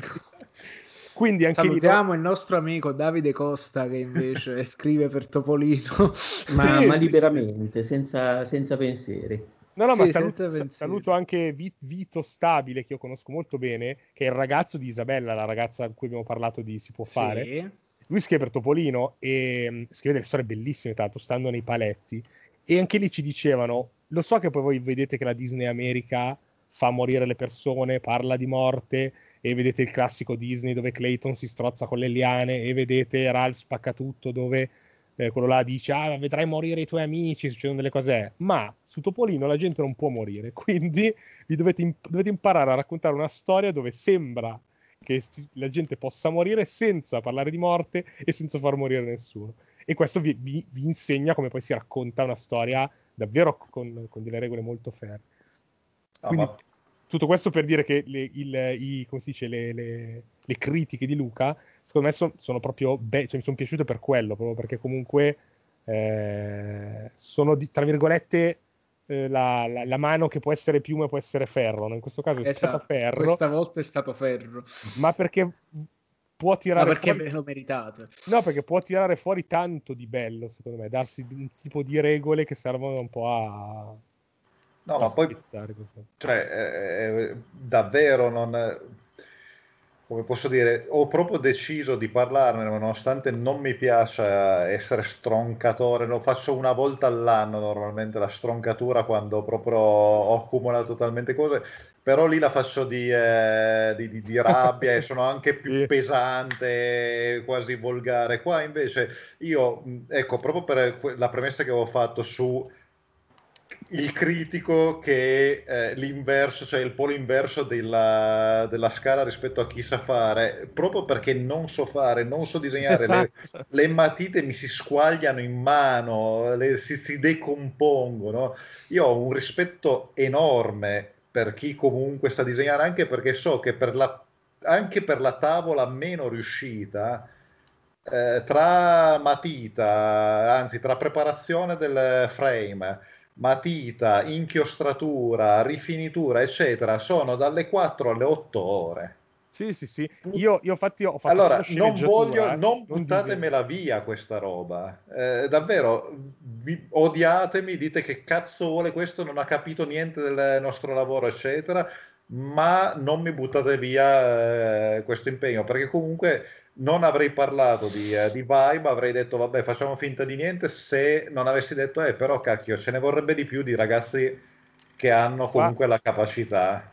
Qui mi leggo anche un'altra cosa che sembra tirare acqua al mio mulino perché io ho studiato solo sceneggiatura, non ho fatto solo lo sceneggiatore e spesso ci dicevano anche lì al corso c'è un guaio che spesso il disegnatore vuole essere un autore completo ma spesso succede che c'è gente molto brava a disegnare che non sa raccontare. Quindi dico anche questo, se ha, ci sono ma, gente, magari anche gente che ci sta ascoltando che vuole provare a fare questa cosa, eh, abbiate, tra virgolette, anche secondo me la, eh, la volontà di farvi aiutare, di, di magari di dire, ok, facciamo che il soggetto è mio, cioè l'idea è mia, eh, i disegni sono miei, però magari i dialoghi o certi passaggi di sceneggiatura magari possiamo mettercelo un secondo nome sulla copertina. Lo so che non è facile, perché, voi, perché tutti vengono dalla scuola dei manga, dove io mi ricordo che fino a... Io quando, quando ero al liceo e ehm, vidi che eh, Death Note era scritto da uno e disegnato da un altro, io impazzii, perché dissi... Oh, cioè, magari altri casi c'erano stati, eh, però a livello mainstream era la prima volta che io prendevo un manga e dicevo, oh mio Dio, finalmente uno che dice io so scrivere ma non so disegnare, io so disegnare ma non so scrivere, ci mettiamo insieme. Che no, beh, poi tra l'altro gli stessi di Death Note hanno fatto uh, Bakuman in cui raccontano la storia esatto. di uno sì, che sì, scrive e uno che disegna. Quello non l'ho letto, però immaginavo... No, ma perché davvero... Io non sapete quanti manga, anche molto belli, poi magari sono davvero finiti un po' in vacca perché dicevo, cavolo, ma questo sa disegnare ma non ha mai saputo scrivere. Prima fo- forse nei primi numeri era bravo a nasconderlo, adesso sta venendo fuori. Perché secondo me boh, c'è questa cosa del one man che fa tutto, no? Quindi non lo so. Eh, oh, oppure, poi... ecco, fa, oppure datelo a leggere a molte persone. Cioè, nel senso, se, non, se volete essere comunque autori completi, allora circondatevi di gente che vi consiglia, vi insulta, perché può servire, può servire a magari non fare queste... Tipo, eh, adesso faccio un esempio stupido, però se uno di voi avesse conos- conosceva Luca, gli diceva Luca cosa ne pensi di questo fantasy? Lui mi diceva no dai ti prego, lo spiegone... Ancora con questo attacco ancora... all'inizio, ma sei pazzo! Capito? Lui, voi, voi non l'avreste fatto. Non siamo più nel 95. No, ecco, e poi mi collego anche a un'altra cosa, eh, che era un discorso che tra l'altro era nato sempre da Gipi e da, da Recchioni. Leggete fumetti non potete fare, ma anche se volete fare solo manga e non volete leggere nient'altro che non siano i fumetti giapponesi, però perlomeno leggeteli, anche quelli contemporanei. Perché non potete dire, ah, tu fa- stai facendo un manga nel 2021 e l'ultimo manga che hai letto è Nana, c'è eh, qualcosa beh. che non va. Perché vuol dire che tu non sai cosa adesso c'è, cosa il pubblico piace, e, e quindi c'è bisogna sempre leggere sempre leggere, sempre vedere le cose di, dell'adesso per capire come si è evoluto. Perché appunto, se no scrivi un intro che sembra uscito dal 95, perché probabilmente gli ultimi manga che hai comprato erano quelli che ti avevano preso i tuoi genitori da piccolo nel 95, poi sono arrivate 100 altre spese e probabilmente boh, non hai trovato neanche le scan giuste su internet e quindi non hai più letto nulla e ti sei riletta Nana eh, per, per sempre per vent'anni eh, e quindi sì eh, fate anche questo, cioè leggete tanto, se volete fare i manga dovete capire che la gente, dovete convincere le persone a comprare un vostro manga eh, a, a, cioè, e non comprare un manga vero, diciamo.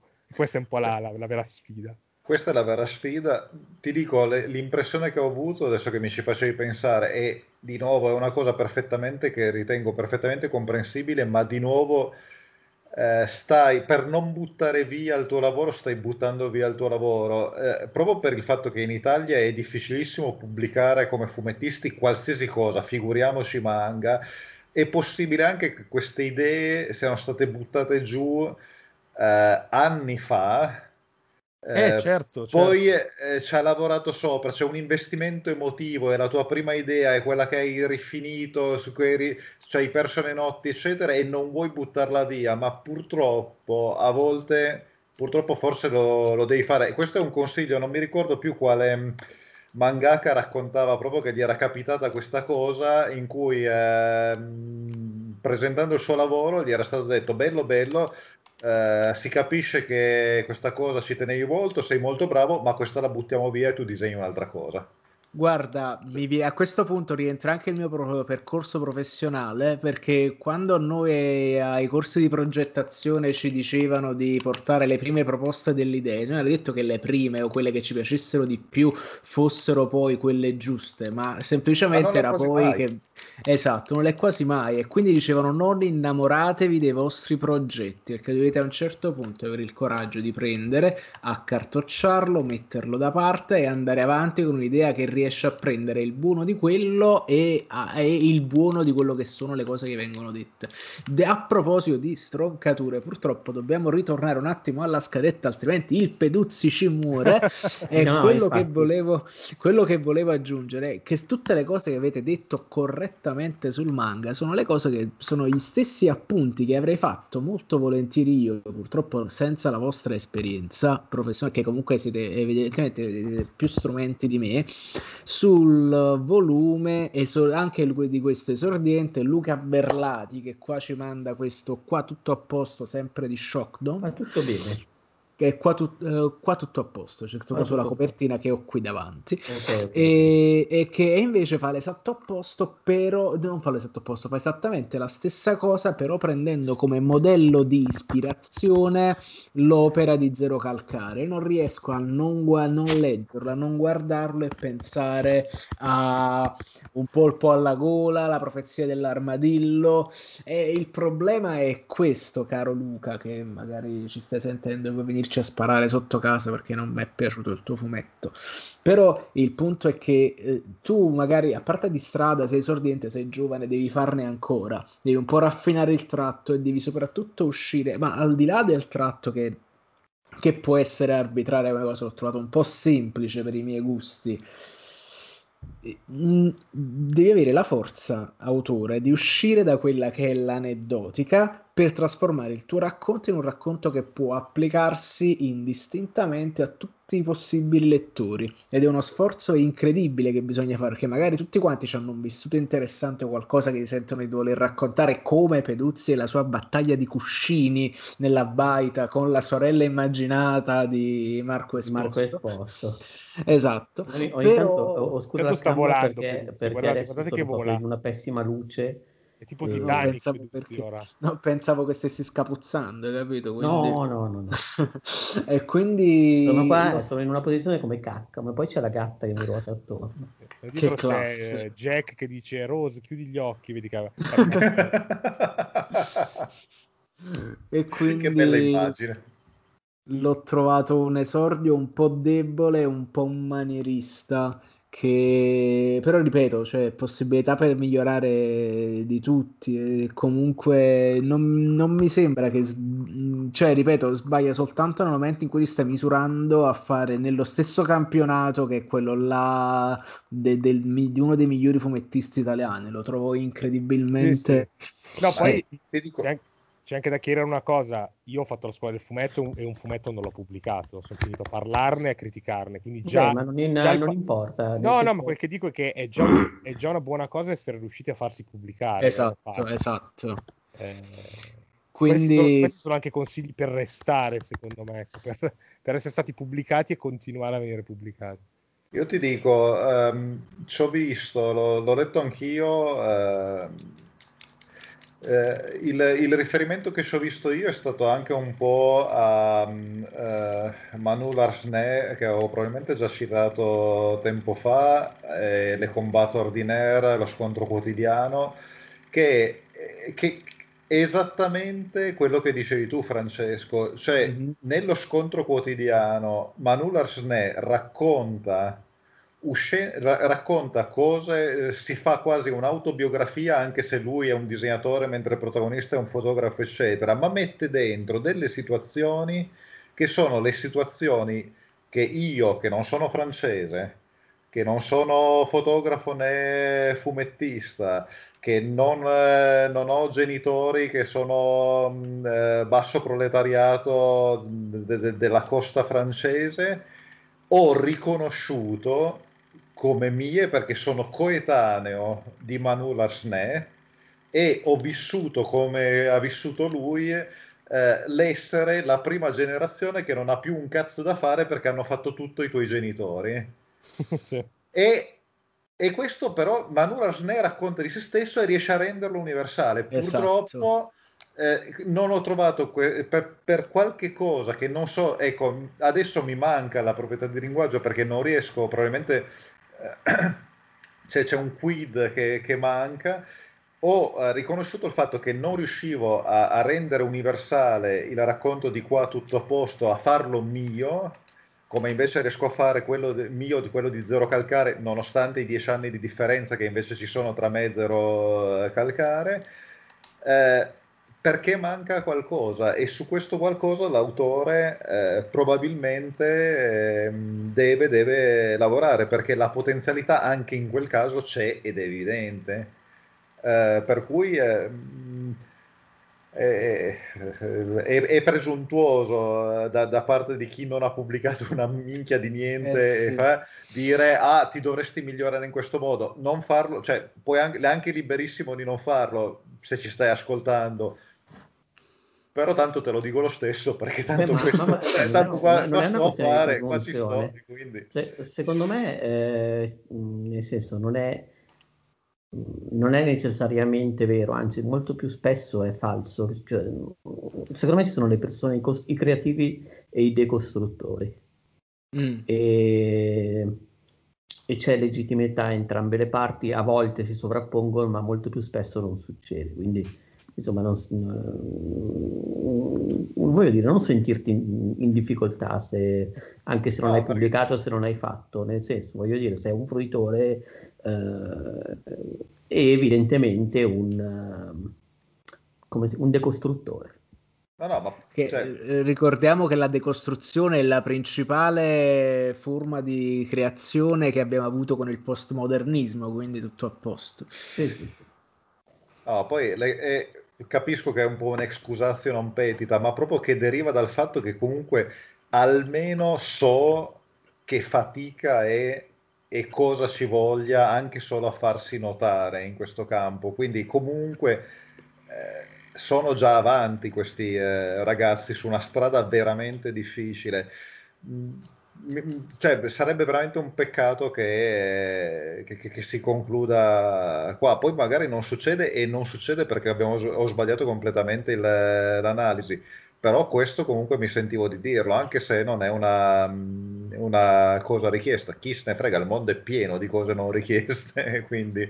Esatto, no, ehm, questo appunto, poi alla fine appunto, cioè, dannazione sono cose comunque che avercene di più. Ehm, la cosa che dico sempre che, che secondo me ammazza il fumetto italiano è che appunto non abbiamo questo continuo, cioè questo... Mm, non abbiamo quelle riviste, no, non siamo pieni di riviste antologiche, siamo... piene di, di capitoli 1 di 100 testate diverse. Esattamente, non buttiamo, non, non, sommergiamo le edicole di cartaccia, ma chi se ne frega? E la gente deve mangiare prima di eh, poi farsi il gusto. Esatto. È la, è, la, è la, cosa che non ho mai capito. Cioè, la, la sc- persino la scena dei giornaletti porno, cioè il fatto che in Italia abbiamo stroncato così pesantemente il, il giornaletto erotico, eccetera, ha fatto, a mio parere, un disastro senza senso. Il, il, le doujinshi hentai eh, in Giappone sono il vivaio da cui esce il 70% dei loro autori più famosi. Sì, Vaffanculo, viva il porno. Ma tra i, tu, quasi tutti i migliori che ci sono in Bonelli, anche su Dylan Dog, tranne forse sì. davvero Montanari e Grassani, hanno cominciato molti, tutti quasi davvero con delle robe erotiche, cioè, ma, ma, sono anche felici di, di, di, di dirlo. Eh. Cioè, io mi ricordo eh, chi era, non Siniscalchi, era ehm, forse Bruno Brindisi, che aveva cominciato facendo dei racconti simili erotico, eh, stile Manara, no? Brindisi ha quel, quel, sì, quel tratto sì. un po' alla Manara, molto delicato, con i, i contorni molto fini e aveva pubblicato tempo fa questa pagina con questa contadinella di nome Caterina che insomma ci siamo capiti cosa, cioè non è che faceva molto in questa pagina. Eh, e lui disse questa è una delle prime cose che feci quando Ed era un fumetto erotico ma un fumettaccio eh, cioè lui l'ha detto non è che, che, lo scrittore fosse appunto Manara che perlomeno condiva il tutto con un eh, eh con il suo tocco diciamo un po' felliniano. Eh, e però lui ha cominciato così poi com- ti fai un po' di tavole di questo tipo, poi a un certo punto ti dicono vieni a fare l'horror, poi dall'horror ti dicono ah stiamo facendo di Landog, ho visto che hai fatto quegli horror là un po' così, però c'è un tratto della Madonna, vuoi venire in Bonelli? Sì, cioè capito, ti, ti, ti, ti, ti, ti, forgiava e in realtà... Che soprattutto ricordiamo che praticamente l'horror per come è stato trattato in Italia era simile a quello del al porno praticamente. Sì, cioè la resa, cioè la differenza era bassissima, era tutto quanto fumettero, erano tutti quanti fumettacci stampati su carta da culo, certa roba improponibile. I cloni di Landog sì, erano, sì. erano la vergogna della carta stampata.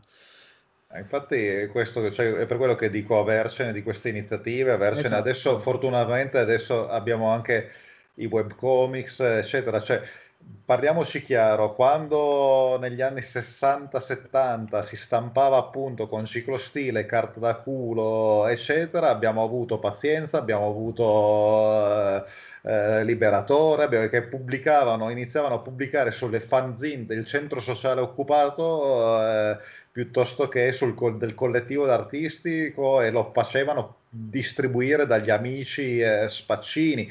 Cioè, è quello che fa il fumetto, è buttare fuori roba e poi ci pensa il pubblico a farti la selezione. Le Tijuana Beebles hanno fatto il fumetto e, le pagine dei giornali per analfabeti hanno fatto il fumetto americano. Il porno e le dojinshi hanno fatto il fumetto giapponese. Noi ci siamo mangiati tutto questo perché? Perché erano robe sconce. Ma che cazzarola!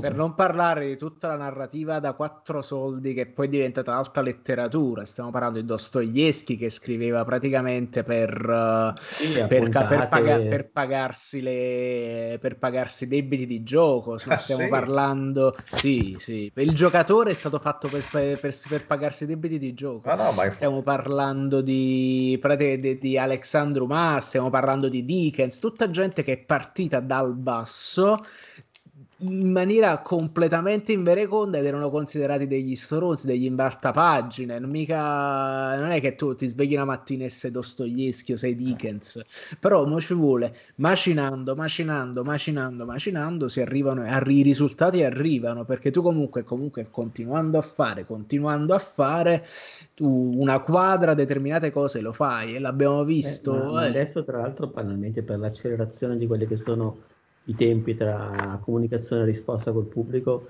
è molto più probabile eh, che riesci anche diciamo, a raggiungerlo in vita, uno status eh, di autore, esatto. mentre stai ancora, ah, voglio dire, non, è, non, era scontato tempo fa per quella che era la circolazione delle opere, per cui ah, chi sì, faceva certo. Feuilleton, chi sì, faceva sì, romanzo d'appendice, eh, quasi sempre non ha goduto in vita del proprio successo. Esatto. Un sacco di maestri del fumetto e gente che poi è morta davvero sto un ponte ma a volte. Ma... Eh, sì, sì, e non perché eh. magari non avessi neanche i soldi, eh, magari i soldi neanche non, non se li era fatti, eh, che magari se li ha giocati o comunque non gliene mai fregato diventare una, di, di, entrare nello star system del fumetto, cioè ci campava, eh, adesso la studiamo e però davvero è morta in un, non lo so, in... Eh, Detto, quindi praticamente reato la morale della serata è più cartaccia, meno, meno, pagine patinate, meno copertine rigide. Vogliamo, vogliamo, sentire di nuovo la rugosità della carta e la puzza dell'inchiostro. Vogliamo anche che no, mentre ma... giriamo le pagine l'inchiostro ci, ci sporchi le dita. Io però io mi prendo le distanze e non voglio niente di tutto questo. Okay.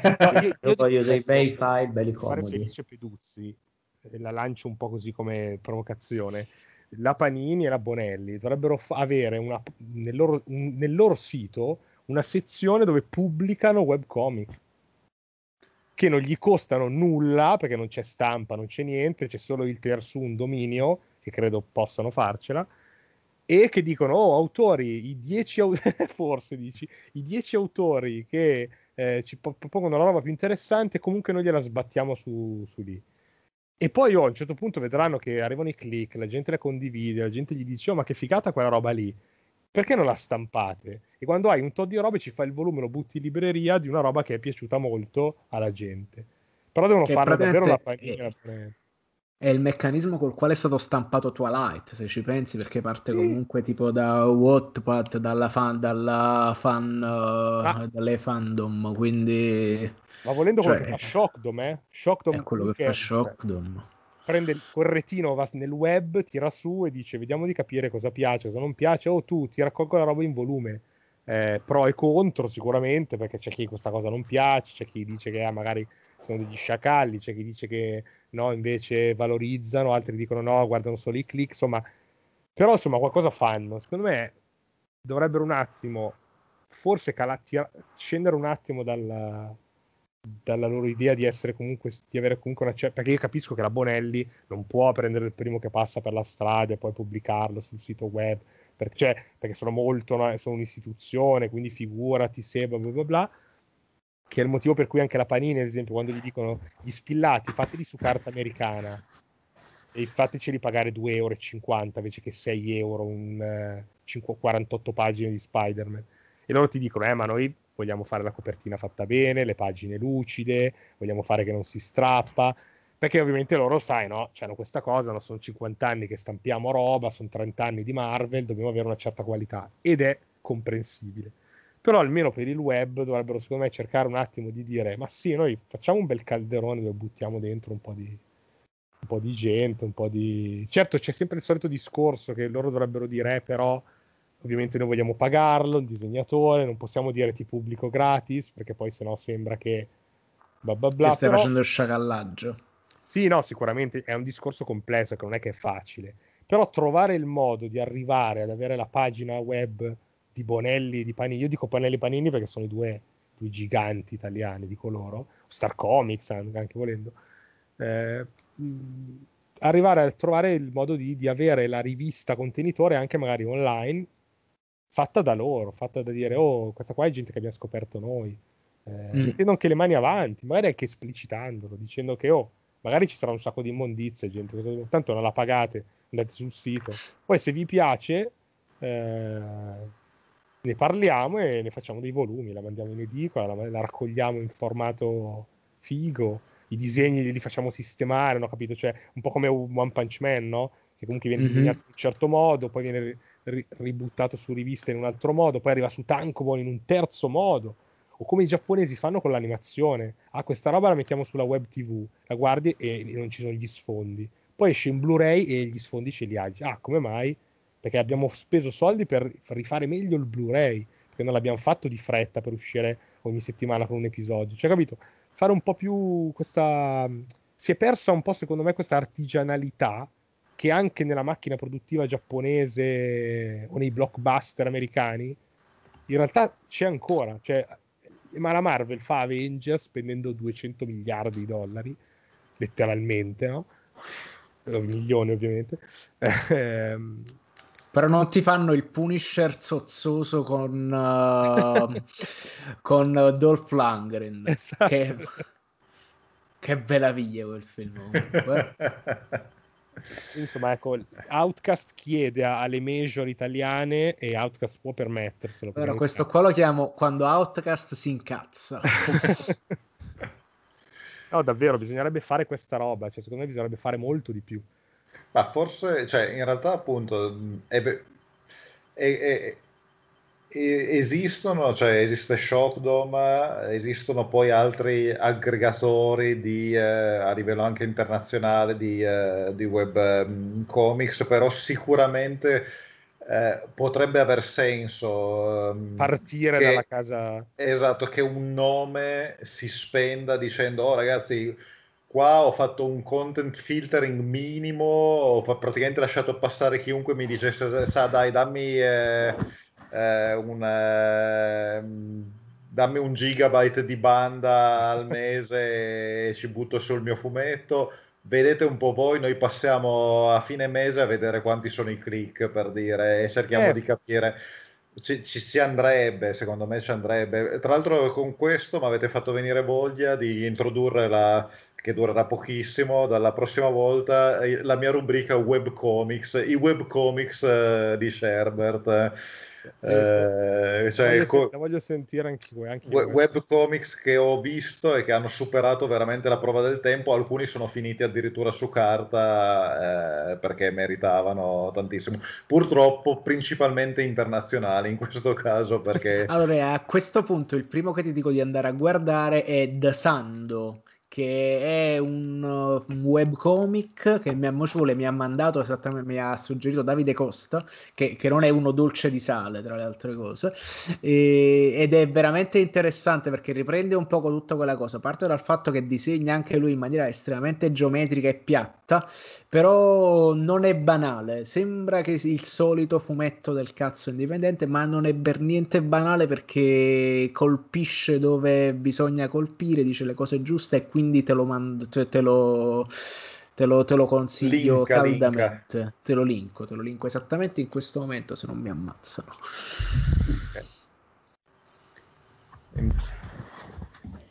Va bene.